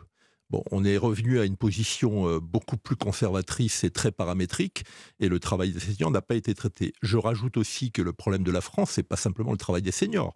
Le taux d'emploi des jeunes est aussi beaucoup plus faible qu'en Allemagne, par exemple, ou dans d'autres pays. Et surtout, la question de la formation et de la gestion des compétences des seniors est encore très maltraitée, même s'il y a eu quelques progrès. Ne pas avoir réfléchi à ces grandes questions est une erreur, et vous avez même employé le mot dangereux, et vous avez dit, c'est maintenant une question paramétrique. Vous entendez ce qui est dit, d'ailleurs Gabriel Attal l'avait dit il y a quelques semaines, c'est la réforme ou la faillite. C'est stupide de dire c'est la réforme ou la faillite. Carrément stupide. Oui, c'est stupide. Vous n'y allez pas de main morte. C'est la réforme ou l'effondrement du système. Il y a un problème de déficit, il faut le traiter. mais il y a des solutions diverses et c'est dommage que le débat n'ait pas été ouvert là-dessus. D'ailleurs, si on voulait, à la limite, faire travailler plus, mais de façon plus équitable, on aurait mieux fait de jouer sur la durée des cotisations, comme d'ailleurs l'avait fait la réforme Touraine. Mm-hmm. Mais il y a d'autres solutions qui ont été abordées par certains.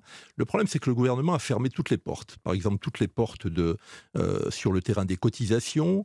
Il a fermé toutes les portes sur le terrain fiscal. Moi, je pense qu'il y avait besoin aussi d'une grande réforme fiscale. On nous dit qu'il n'y a pas d'alternative aujourd'hui. Ah ben, si on ne veut pas augmenter les impôts, si on ne veut pas augmenter les cotisations, si on bouche toutes les opportunités de traiter le sujet, on va dire c'est ma réforme ou c'est la faillite. Mais ça, ce n'est pas une façon de mener le débat. Je crois qu'on a en face de nous des syndicats responsables. Une partie des économistes, dont certains étaient très proches d'ailleurs d'Emmanuel Macron, qui disent qu'il y a d'autres solutions, que la question des compétences n'est pas assez traitée, que la question des seniors ou du taux d'emploi des jeunes n'est pas assez traitée, que ça rapporterait des recettes supplémentaires. Donc il faut ouvrir le débat et entendre les syndicats. Et je pense que si derrière la journée du 7 mars, il n'y a pas d'une manière ou d'une autre, alors peut-être du côté du Sénat d'ailleurs, peut-être que le président Larcher pourrait prendre des initiatives là-dessus, mais surtout du côté du gouvernement, une façon de renouer le dialogue et le vrai dialogue, et pas seulement une concertation qui n'est pas de la négociation avec les syndicats, on a quelques lendemains qui risquent d'être difficiles. On vous entend bien, vrai dialogue, parce que les ministres qui se succèdent à ce micro affirment que le dialogue est maintenu, qu'il a toujours eu lieu et qu'il y a eu de nombreuses réunions. Non, vous dites écoutez, le vrai dialogue. Laurent Berger, Philippe Martinez, François Homeril, Laurent Escure... Cyril Chabagnier, tout le monde dit la même chose, à savoir qu'il y a une concertation mais qu'ils n'ont pas été entendus. Peut-être que de temps en temps, quand les syndicats s'expriment de façon aussi unanime, il faut revenir sur ce qu'on a fait et corriger un petit peu le tir. On ne peut pas dire si on a concerté, sans que ça ne débouche sur rien. Il faut les entendre et remettre peut-être la réforme sur la table et la négocier sérieusement. Attendez, c'est encore possible aujourd'hui de remettre la réforme sur la table sans se dédire, sans se renier pour Emmanuel Macron ? Les Français ont le sentiment que c'est joué. Alors c'est paradoxal puisqu'ils soutiennent les syndicats, c'est majoritairement, mais ils ont l'impression que la réforme va passer au Parlement. Moi j'attire l'attention du gouvernement, elle peut passer au Parlement, mais encore une fois la colère va s'exprimer autrement, socialement donc, ou politiquement. Attention à ne pas écouter une colère qui peut s'enquister. Je l'ai dit, et Pierre Ferracci, expert des questions sociales, fin connaisseur des syndicats, et père d'eux, je ne vais pas faire de la généalogie ce matin, mais on se dit que vous avez quand même des relations dans la Macronie pour faire arriver directement vos messages, à commencer par votre fils, Marc Ferracci, député proche du président. Il est venu à ce micro défendre la réforme. Vous n'êtes pas d'accord sur les suites et les conséquences. Vous savez, les familles corses ont l'habitude de gérer le pluralisme des idées de façon intelligente. Donc, mon fils défend une position qui est celle du gouvernement et de la majorité présidentielle, enfin majorité relative en tout cas à l'Assemblée et inexistante au Sénat. Donc oui, on a des débats sur la meilleure façon de conduire les réformes. De temps en temps, on s'entend sur l'essentiel. L'essentiel pour moi est que quand il y a un débat démocratique, c'est le grand-père de Marc et donc mon père qui nous a enseigné ça, il faut respecter ses adversaires. Mais il faut parfois les combattre fermement quand on estime qu'ils se trompent. Donc le débat en famille est une chose, et puis après la position des uns et des autres qui s'exprime dans le débat public en est une autre. Alors il y a les adversaires et les partenaires. Le gouvernement veut donner, vous en avez parlé tout à l'heure, des gages, surtout aux Républicains. Encore hier, le ministre du Travail, Olivier Dussopt, s'est dit ouvert aux propositions des LR au Sénat, et en particulier sur la situation des femmes. Pierre Ferracci, est-ce qu'ils veulent une réforme juste, ou est-ce qu'ils veulent surtout embarquer les Républicains dans leur projet ? Je disais tout à l'heure qu'il y a deux raisons, une raison qui explique, il y en a même deux qui expliquent cette réforme paramétrique. La première, elle est politique, c'est d'embarquer les Républicains. La deuxième, d'ailleurs, le président avait commencé par raisonner de cette façon-là, et c'était peut-être plus juste.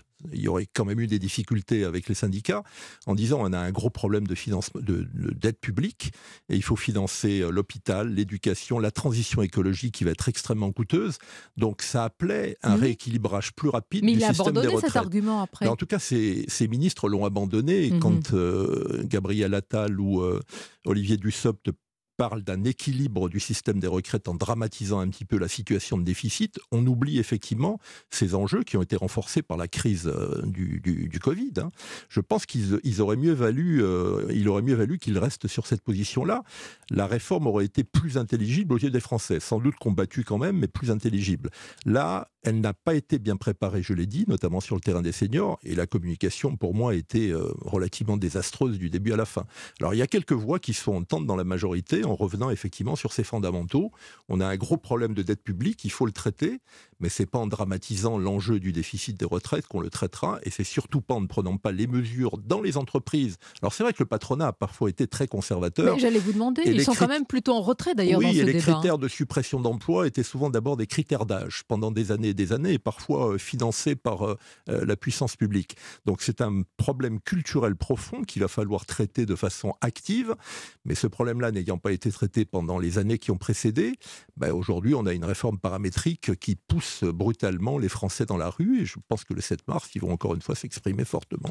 Selon vous, et pour conclure, Pierre Ferracci, quel peut être maintenant le prochain grand débat à venir ? Est-ce qu'on va tenir le débat sur le travail après celui la réforme des retraites ? Vous savez, c'est le débat droit à la paresse versus valeur du travail. Les syndicats l'ont dit, c'est un débat qui aurait dû précéder le débat sur la réforme des retraites. Oui. La question du travail est une question essentielle et je crois qu'on n'a pas mesuré. Parfois, il m'arrive d'être critique vis-à-vis de mes amis syndicalistes. Par exemple, la question des 35 heures. Quoi qu'on pense du temps libre, la mise en place des 35 heures de façon indifférenciée a amené les entreprises à relever très fortement la productivité et l'intensification du travail. Ça fait des dégâts dans les entreprises, et pas seulement chez les seniors, qu'on voit aujourd'hui.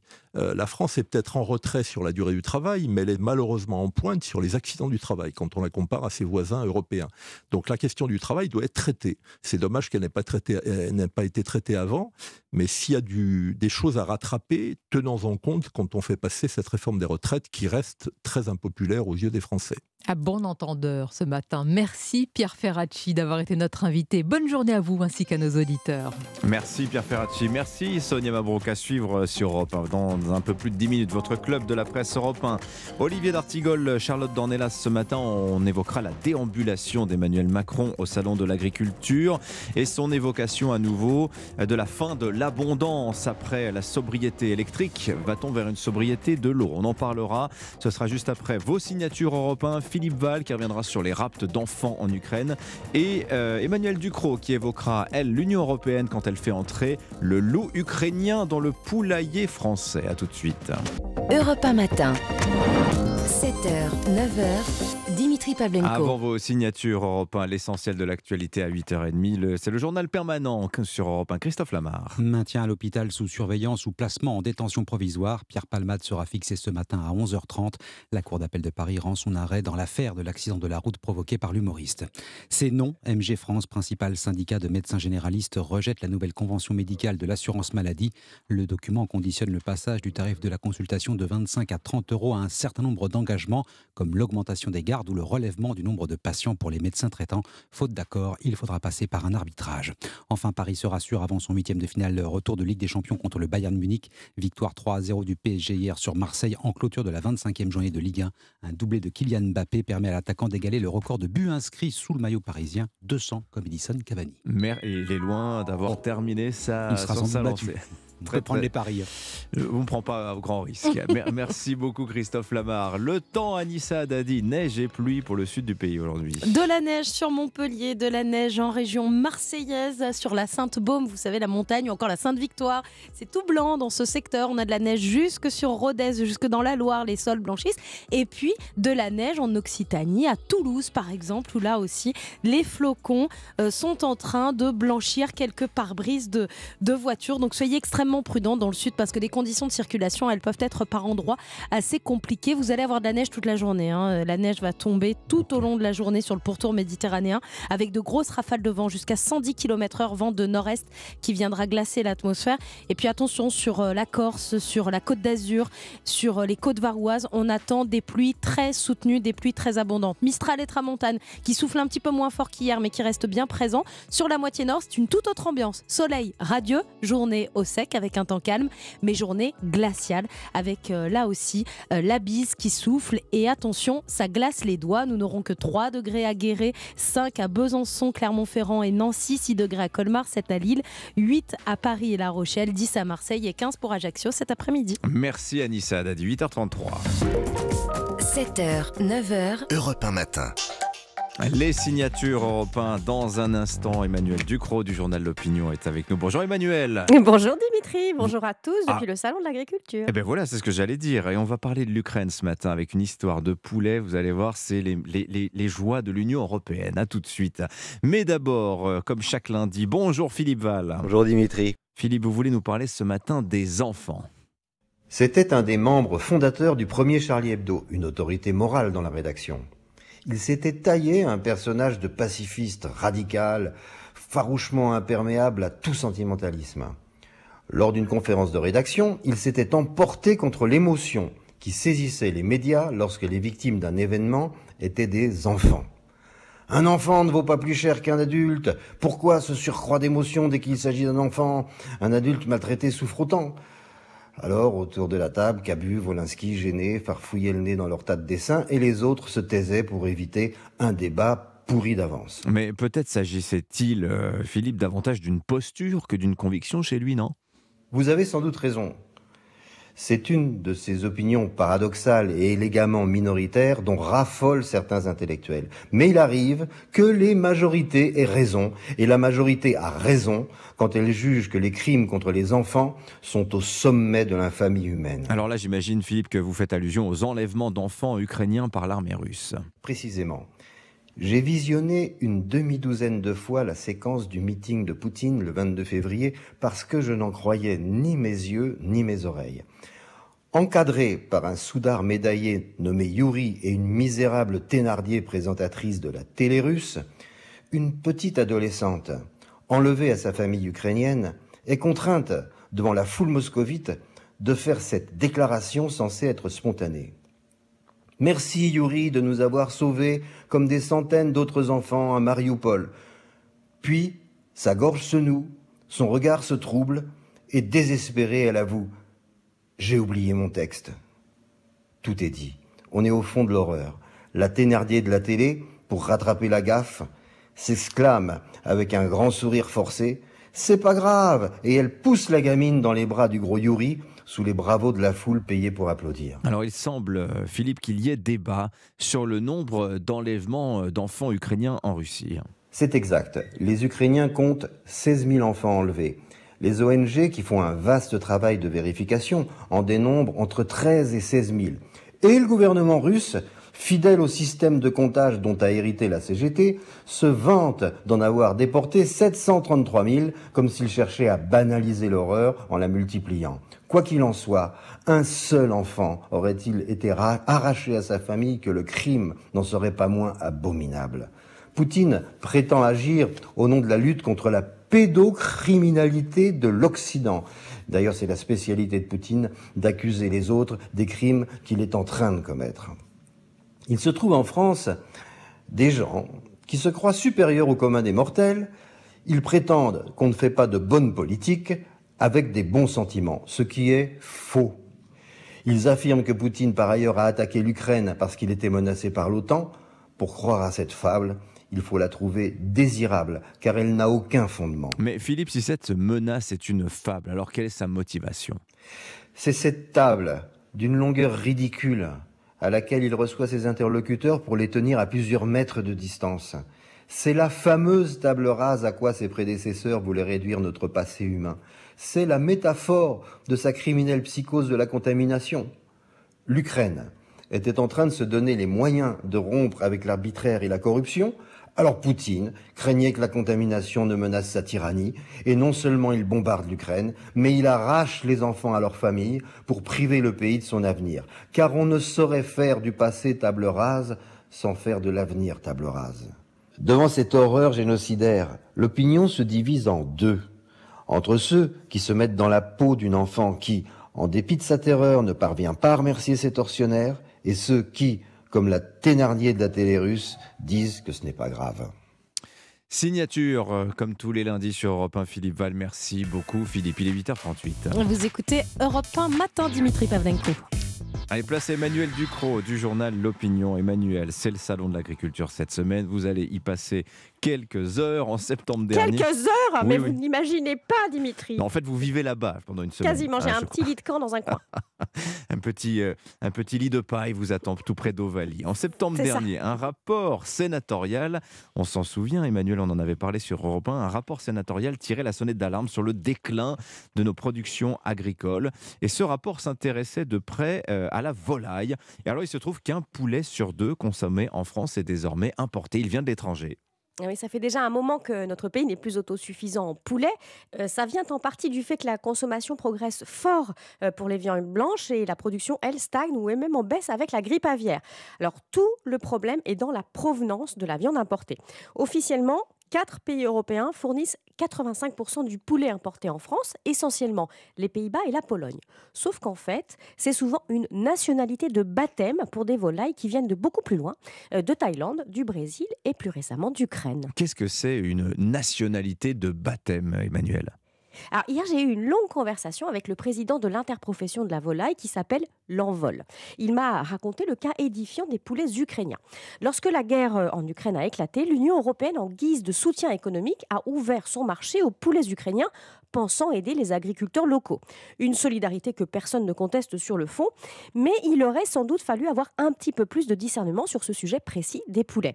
Ces poulets arrivent donc en Europe sans aucun droit de douane, mais il suffit qu'on les découpe ou qu'on les reconditionne sur le sol européen pour qu'ils deviennent européens.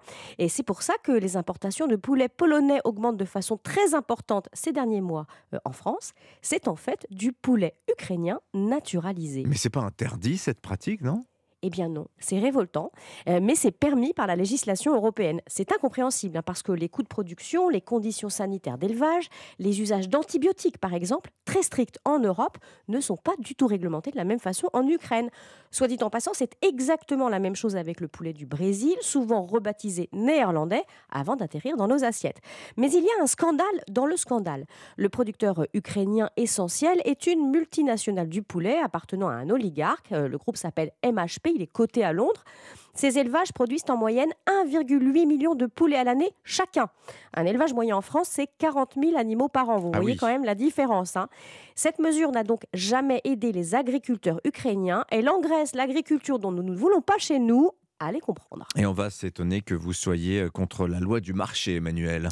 Alors non, mais le marché suppose que les règles soient les mêmes pour tous. La concurrence, là, est totalement déloyale.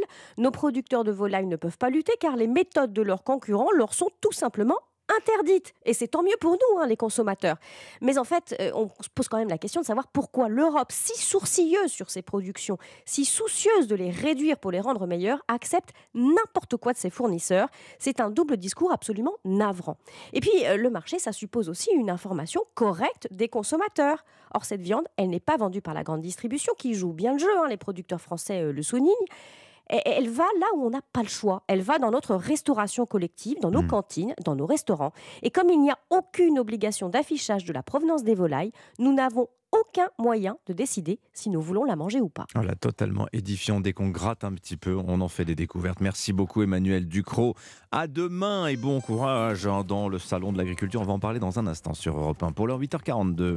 Hier soir, Dimitri, pendant que les flocons tombaient à Marseille, le Vélodrome, lui, était bouillant. Vous avez vécu sur Europe 1 un match de championnat de dingue entre Marseille et Paris. Et c'était une très belle soirée pour Kylian Mbappé qui a affolé les compteurs. Écoutez. Messi, la passe pour Mbappé, la volée d'Mbappé, le but, le 200e but avec le Paris Saint-Germain de Kylian Mbappé. C'est magnifique ce que viennent de faire les Parisiens. Et c'est magnifique ce qu'on a vécu hier sur Europe 1, 200 buts pour Kylian Mbappé. Alors sera-t-il l'homme de la qualification face au Bayern ? On en parle ce soir. On va parler foot, on va parler rugby, on va parler Ligue 1, Ligue 2 avec Lionel Rousseau et toute son équipe. Europe 1 Sport, c'est tous les soirs du lundi au dimanche à 20h sur Europe 1. Et puis le salon de l'agriculture, on va en parler aussi dans un instant. Emmanuel Macron, ses messages politiques aux Français et aux agriculteurs, c'est dans le club de la presse européen. Olivier d'Artigol, Charlotte Dornelas avec nous dans moins de 2 minutes. Europe 1 matin.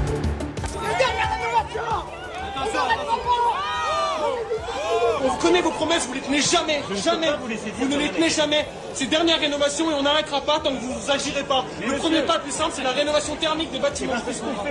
Nala qui a dit que c'était calme, la campagne, surtout quand elle se délocalise porte de Versailles pour le salon de l'agriculture. En marathon, samedi, dans les allées de la plus grande ferme de France, 13h tout de même, Emmanuel Macron, entre selfie et huée, s'est fait interpeller un certain nombre de fois. Alors sur le climat, sur les retraites, à la fin de la journée, le président a déclaré avoir ressenti davantage que de la colère, de l'inquiétude. Inquiétude des villes, les retraites, le coût de la vie, la rénovation thermique des bâtiments. Inquiétude des champs aussi, la sécheresse, la grippe aviaire, les normes agricoles, la perte de souveraineté alimentaire, etc., etc. On en parle ce matin de ce salon si mouvementé avec nos deux plumes du lundi. Bonjour Olivier d'Artigol. Bonjour. Bienvenue sur Europe 1 et Charlotte Dornelas de Valeurs Actuelles. Bonjour Charlotte. Bonjour. Un vrai champ de bataille politique, décidément, ce salon de l'agriculture. On va passer en revue un peu les messages qu'a tenté de faire passer le président de la République. Tout d'abord, avant de parler de à nouveau la fin de l'abondance, puisque c'est l'un des messages centraux de son déplacement, on a vu un Emmanuel Macron alpagué de toutes parts par des militants écologistes, mais pas seulement. Ça vous a surpris, cette virulence des adresses de certains individus à l'égard du président de la République? Alors pas du tout, et je suis surpris que certains le soient. C'est-à-dire que les méthodes, en l'occurrence, là c'était dernière rénovation, c'est celui dont on a le plus parlé. Leurs méthodes sont connues et leur refus du débat est connu. Leur proclamation, c'est inquiétant comme discours, là c'était très clair. Et en plus, évidemment, c'est beaucoup plus impressionnant parce qu'ils ne se démontent pas en face du président de la République, mais on sent un enfermement total. Il arrive en disant « ceci n'est pas un débat ». Deuxièmement, il dit à Emmanuel Macron « vous êtes illégal ». Enfin, déclarer quelqu'un qu'on a en face de soi et qu'on prend pour contradicteur potentiel, en lui refusant la place de contradicteur et en lui disant qu'il est illégal, quelle est la suite? Donc il y a à la fois un enfermement intellectuel, c'est-à-dire qu'il n'y a pas de contradiction possible à ce que je viens vous dire. Par ailleurs, il ne dit absolument rien dans cet échange, c'est ça le plus scotchant. Mais en effet, que ce soit le président de la République en face de lui ou quelqu'un d'autre, la méthode est connue, c'est-à-dire que l'aspect absolument sûr de lui, complètement enfermé dans un monde apocalyptique, on le sait déjà, on le connaît. Alors il a évité les œufs cette année, le président de la République, Olivier d'Artigol. Vous, ces images que l'on a vues, c'est vrai, Charlotte a raison et je fais mine de l'avoir oublié, mais tous les ans, on voit ce genre d'interpellation à l'adresse du président de la République qui s'y rend. Mais j'ai souvenir, je sais qu'il n'y a pas de mémoire en politique, mais j'ai souvenir de la sortie de crise sanitaire avec Emmanuel Macron qui nous avait dit « il faut changer et je vais changer ». Et je trouve que décidément, invariablement, d'une manière indécrottable presque, il ne change pas. Il y a quelque chose dans son attitude qui consiste à aller voir les agriculteurs, les paysans, j'aime bien ce mot, et il veut leur expliquer la situation. Or, il parle à des gens qui sont complètement conscients des réalités, des défis et des enjeux. Donc il y a toujours ce petit côté, ce ton d'honneur de leçon, un peu en surplomb, pour faire la pédagogie de choses qui ne sont pas réfléchies et projetées. Là, il nous dit, après l'énergie, il va falloir un plan donc, de sobriété sur l'eau. Oui, parce qu'on est à un niveau critique de sécheresse. Mais le stress hydrique et la gestion de l'eau, les paysans et d'autres acteurs des politiques publiques savent très bien qu'il y a un sujet et ils alertent depuis longtemps. Donc c'est systématiquement le sentiment de manque d'anticipation et venir nous faire un discours très généraliste sur les défis de la période. C'est un peu lassant, cet exercice de pédagogie. Alors justement, vous parlez de l'eau, alors je ne sais pas par là que je comptais commencer, mais allons-y. La fin de l'abondance revient, un nouveau plan de sobriété arrive, cette fois-ci sur l'eau. Après aussi, l'électricité, ça va se décliner dans tous les domaines, ça, cette histoire-là. Charlotte Dornelas. Non mais oui, et alors je rejoins absolument Olivier sur cette histoire de pédagogie et la manière dont Emmanuel Macron, moi je parlais de cette invective en l'occurrence d'un militant qui par ailleurs pèse aussi sur le monde agricole parce que c'est des militants qui sont assez peu proches de la nature mais par contre extrêmement agressifs, notamment avec les agriculteurs. Mais Emmanuel Macron, il arrive et on sent là, encore une fois, il s'adresse à des gens qui savent ce qu'ils font. Aller annoncer la fin de l'abondance aux paysans, franchement, fallait oser, quoi, parce que la fin de l'abondance, ça fait très longtemps qu'ils la vivent, ça fait très longtemps qu'ils en meurent, d'ailleurs. Et simplement, il arrive avec une défiance de base à la connaissance que les gens ont de leur propre métier. C'est très étonnant comme orgueil, finalement, d'arriver. Et en effet, il parle de l'eau. ça fait des années et des années que la gestion de la pénurie chronique de l'eau est dénoncée par les paysans qui disent c'est fait en dépit du bon sens, parce que parfois on nous empêche d'accéder à l'eau au risque de faire mourir toutes nos cultures, et donc on se plaindra quelques mois après, alors qu'on sait gérer précisément cette pénurie d'eau avec les nappes phréatiques localement et avec intelligence. Qui connaît mieux qu'un paysan la gestion de l'eau depuis des centaines d'années, voire des millénaires en l'occurrence, et la question de l'électricité, où en effet la situation de l'Ukraine a pesé lourd aussi pour nos agriculteurs sans que la question ne soit abordée ces derniers mois, en particulier dans l'agriculture. Et il vient leur expliquer qu'ils n'ont pas vraiment compris ce qu'ils ont compris, donc c'est vrai que c'est énervant. Le président de la République, qui s'est aussi montré par moments très respectueux à l'égard des agriculteurs, à tel point que l'éleveur est érigé, vous allez l'entendre, en figure de sagesse face justement à ces militants qui sont venus à plusieurs reprises l'interpeller sur les questions de climatique. Je vous propose de réentendre Emmanuel Macron. Pardon, mais quand vous parlez à un éleveur qui ne sait pas ce que c'est qu'un jour férié, qui ne sait pas ce que c'est qu'un samedi ou un dimanche où il peut se reposer, il trouve ça juste. C'est une réforme de justice aussi pour ça. Je sais que cette réforme, par ailleurs, elle crée du mécontentement chez d'autres. Ça fait plaisir à personne de travailler un peu plus longtemps. Donc je sais qu'il continuera à y avoir des contestations. Je dis aussi que c'est un chemin qui rapproche les situations. Voilà, vous l'aurez compris, la réforme de justice dont parle le président de la République, c'est évidemment la réforme des retraites. L'agriculteur que tous les Français aiment soutiendrait la réforme des retraites, donc Français, soutenez la réforme. Bon sang de bonsoir. Je trouve qu'il y a une forme d'indécence dans ce propos. Pourquoi ? Parce qu'aujourd'hui, être un agriculteur, c'est commencer très tôt, terminer très tard. Et pour beaucoup, ils n'arrivent pas à se sortir de salaire. Pour l'écrasante majorité. C'est très inégal selon les professions agricoles. C'est une profession qui souffre énormément, où les taux de suicide sont les plus élevés. Où moi, je connais bien ça dans mon département des Pyrénées-Atlantiques, où il y a énormément d'agriculteurs qui n'arrivent pas à se sortir un salaire décent. Alors, il y a aujourd'hui des négociations avec la grande distribution. Il y a en effet une inquiétude sur l'irrigation, sur les produits phytosanitaires. Mais le problème de l'exemple pris par Emmanuel Macron, c'est qu'il dit donc que le monde agricole serait en soutien de la réforme de la retraite. Mais il a vu ça où ? Et d'ailleurs, les questions de la retraite agricole est une grande question qui a été maltraitée, si ce n'est par l'initiative du président du groupe communiste à l'Assemblée, André Chassaigne, qui avait fait il y a quelque temps une percée là-dessus. Donc je trouve vraiment que cette communication est à côté de la plaque. Et puis encore une fois, les faits sont têtus. Cette réforme est massivement rejetée parce qu'elle est jugée injuste et parce que tout ce qui a été fait en termes de pédagogie sur les mesures dites d'accompagnement, systématiquement, ça s'est fracassé sur le réel. Oui. Alors la réforme des retraites, justement, on va avoir l'occasion d'en reparler puisque le texte arrive demain. C'est là. Ça, je vous fais confiance. Hein ? Pourquoi vous dites ça ? Vous croyez que on repart pour 15 jours, mais au Sénat, ça va être un peu plus... Ah oui, alors, ça sera moins rock'n'roll. Mais alors c'est très intéressant, je trouve d'ailleurs, c'est le retour en grâce du Sénat, hein, la maison bien tenue face au bazar de l'Assemblée nationale. Qui eût cru il y a quelques semaines qu'on aurait eu des mots aussi flatteur à l'égard du Sénat, la bien nommée Chambre haute. Et alors finalement, qu'est-ce qu'on va retirer politiquement de ce passage du texte finalement de l'Assemblée nationale au Sénat ? L'impression finalement que l'ordre qui y règne et puis cette bonne volonté affichée par la droite et la gauche sénatoriale de mener les débats jusqu'au bout des 20 articles, en temps limité aussi, hein, puisque tout s'arrêtera le 12 mars. On a l'impression, il y a un espoir en tout cas ce matin dans la presse, que bon finalement toute cette histoire des retraites pourrait bien terminer, Olivier d'Artigol. D'abord, il y a un deal politique entre la Macronie et les sénateurs LR, qui là prennent la main et qui ont déjà donné, M. Retailleau l'a fait ce week-end, si ce n'est leur ligne rouge, les sujets sur lesquels ils veulent porter le fer. Bon, avec la bénédiction présidentielle qui dit... Oui, un encouragement en disant... mais améliorer le texte. Voilà. Donc on sait très bien que ça portera sur la politique familiale, sur les carrières longues qui ne devraient... C'est assez curieux, ça veut dire que c'est les sénateurs qui vont retoquer les députés LR sur un peu les carrières longues et le coût.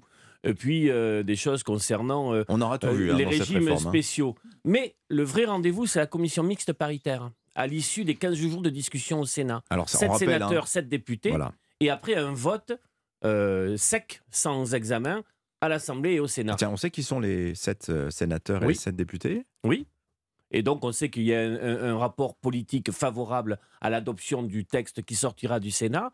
Mais le vrai moment politique, c'est le vote à l'Assemblée nationale, avec Olivier Dussopt qui est presque favorable. Le vote du texte issu de la fameuse commission mixte paritaire. C'est un peu technique, mais c'est très important à suivre. Olivier Dussopt dit allons au 49-3 parce que c'est encore trop ric-rac à l'Assemblée. La vraie question politique, est-ce que les députés LR vont suivre les sénateurs LR ? Charlotte Dornelas. Non mais j'ai l'impression que moi tout se déroule comme prévu, c'est-à-dire depuis le premier jour on pouvait dessiner la manière dont ça allait se dérouler. On nous a occupés, plusieurs députés, groupes ont décidé de nous occuper avec un cirque permanent à l'Assemblée qui était franchement honteux pour le monde politique lui-même et alimentant la défiance que nous avons tous à l'égard d'un possible changement intelligent de la part des députés et démocratique quoi, dans le débat et la manière de faire. Mais honnêtement, depuis le début, on sait exactement comment ça va se passer, même si le chemin est peut-être plus tortueux dans la forme que ce qu'on avait pu prévoir. Donc oui, le Sénat, en l'occurrence, on retombe sur nos pattes, on retrouve quelque chose qu'on connaît dans la forme. Mais honnêtement, cette réforme, depuis le premier jour, on sait qu'elle va être contestée, on sait que ça va être difficile à l'Assemblée en raison de la majorité relative et même d'une certaine contestation au sein de la majorité pour avoir un accord avec les LR. Donc tout ça pour ça. Mais depuis le premier jour, on savait que ce serait tout ça pour ça. Et la seule chose qu'on ne savait pas, c'est que certaines oppositions allaient empêcher l'existence même du débat qui peut convaincre de manière intelligente sur le terrain de la réforme elle-même. Mais quel sera l'héritage, la conséquence, de ce débat si au final le texte est adopté en dépit de l'opposition toujours virulente de tous les syndicats ? Il faut bien mesurer une chose, alors qu'on évoque, vous l'avez fait sur les hommes d'Europe 1 ce matin, le danger d'un mars rouge ou même d'un trimestre rouge sur les questions de l'inflation et du pouvoir d'achat et des prix alimentaires. Tout ça, cette séquence parlementaire, ne réglera en rien le tsunami de ressentiment, de colère dans le pays concernant la politique qui est menée et la non-considération de gens qui poussent des cris, véritablement des cris, avec une crainte de l'avenir, sans que l'exécutif semble percevoir le niveau de défiance. Parce qu'Emmanuel Macron, sur l'agriculture, au final, son message, c'est quoi ? C'est dire, ça va passer, ça va. Bon, il y a un peu, il y a de l'énervement un peu, de l'incompréhension, mais tout ça n'est pas bien grave. Tout ça n'est pas bien grave. Tout ça n'est pas bien grave, mais il y aura une dissociation terrible entre un moment parlementaire et le climat réel dans le pays. Merci à tous les deux, on aura l'occasion d'en reparler. Charlotte Dornelas de Valeurs Actuelles, Olivier d'Artigol avec nous aussi, merci à tous les deux. Je vous souhaite une excellente journée. Le Club de la Presse Europe 1, comme tous les matins, à 8h40. Restez sur Europe 1 dans un instant, c'est Philippe Vandel qui prend le contrôle de l'antenne. Anissa, je vous dis à demain. À demain, Dimitri, dès 7h sur Europe 1. Reposez-vous bien. Oui. À demain, et puis on se retrouve effectivement demain, dès 7h, et l'info continue sur Europe 1. 18h, Punchline, Laurence Ferrari. À midi, Romain Desarbres qui vous ouvre l'antenne d'Europe 1 au 39-21. Bonne journée. C'était Dimitri Pavlenko sur Europe 1.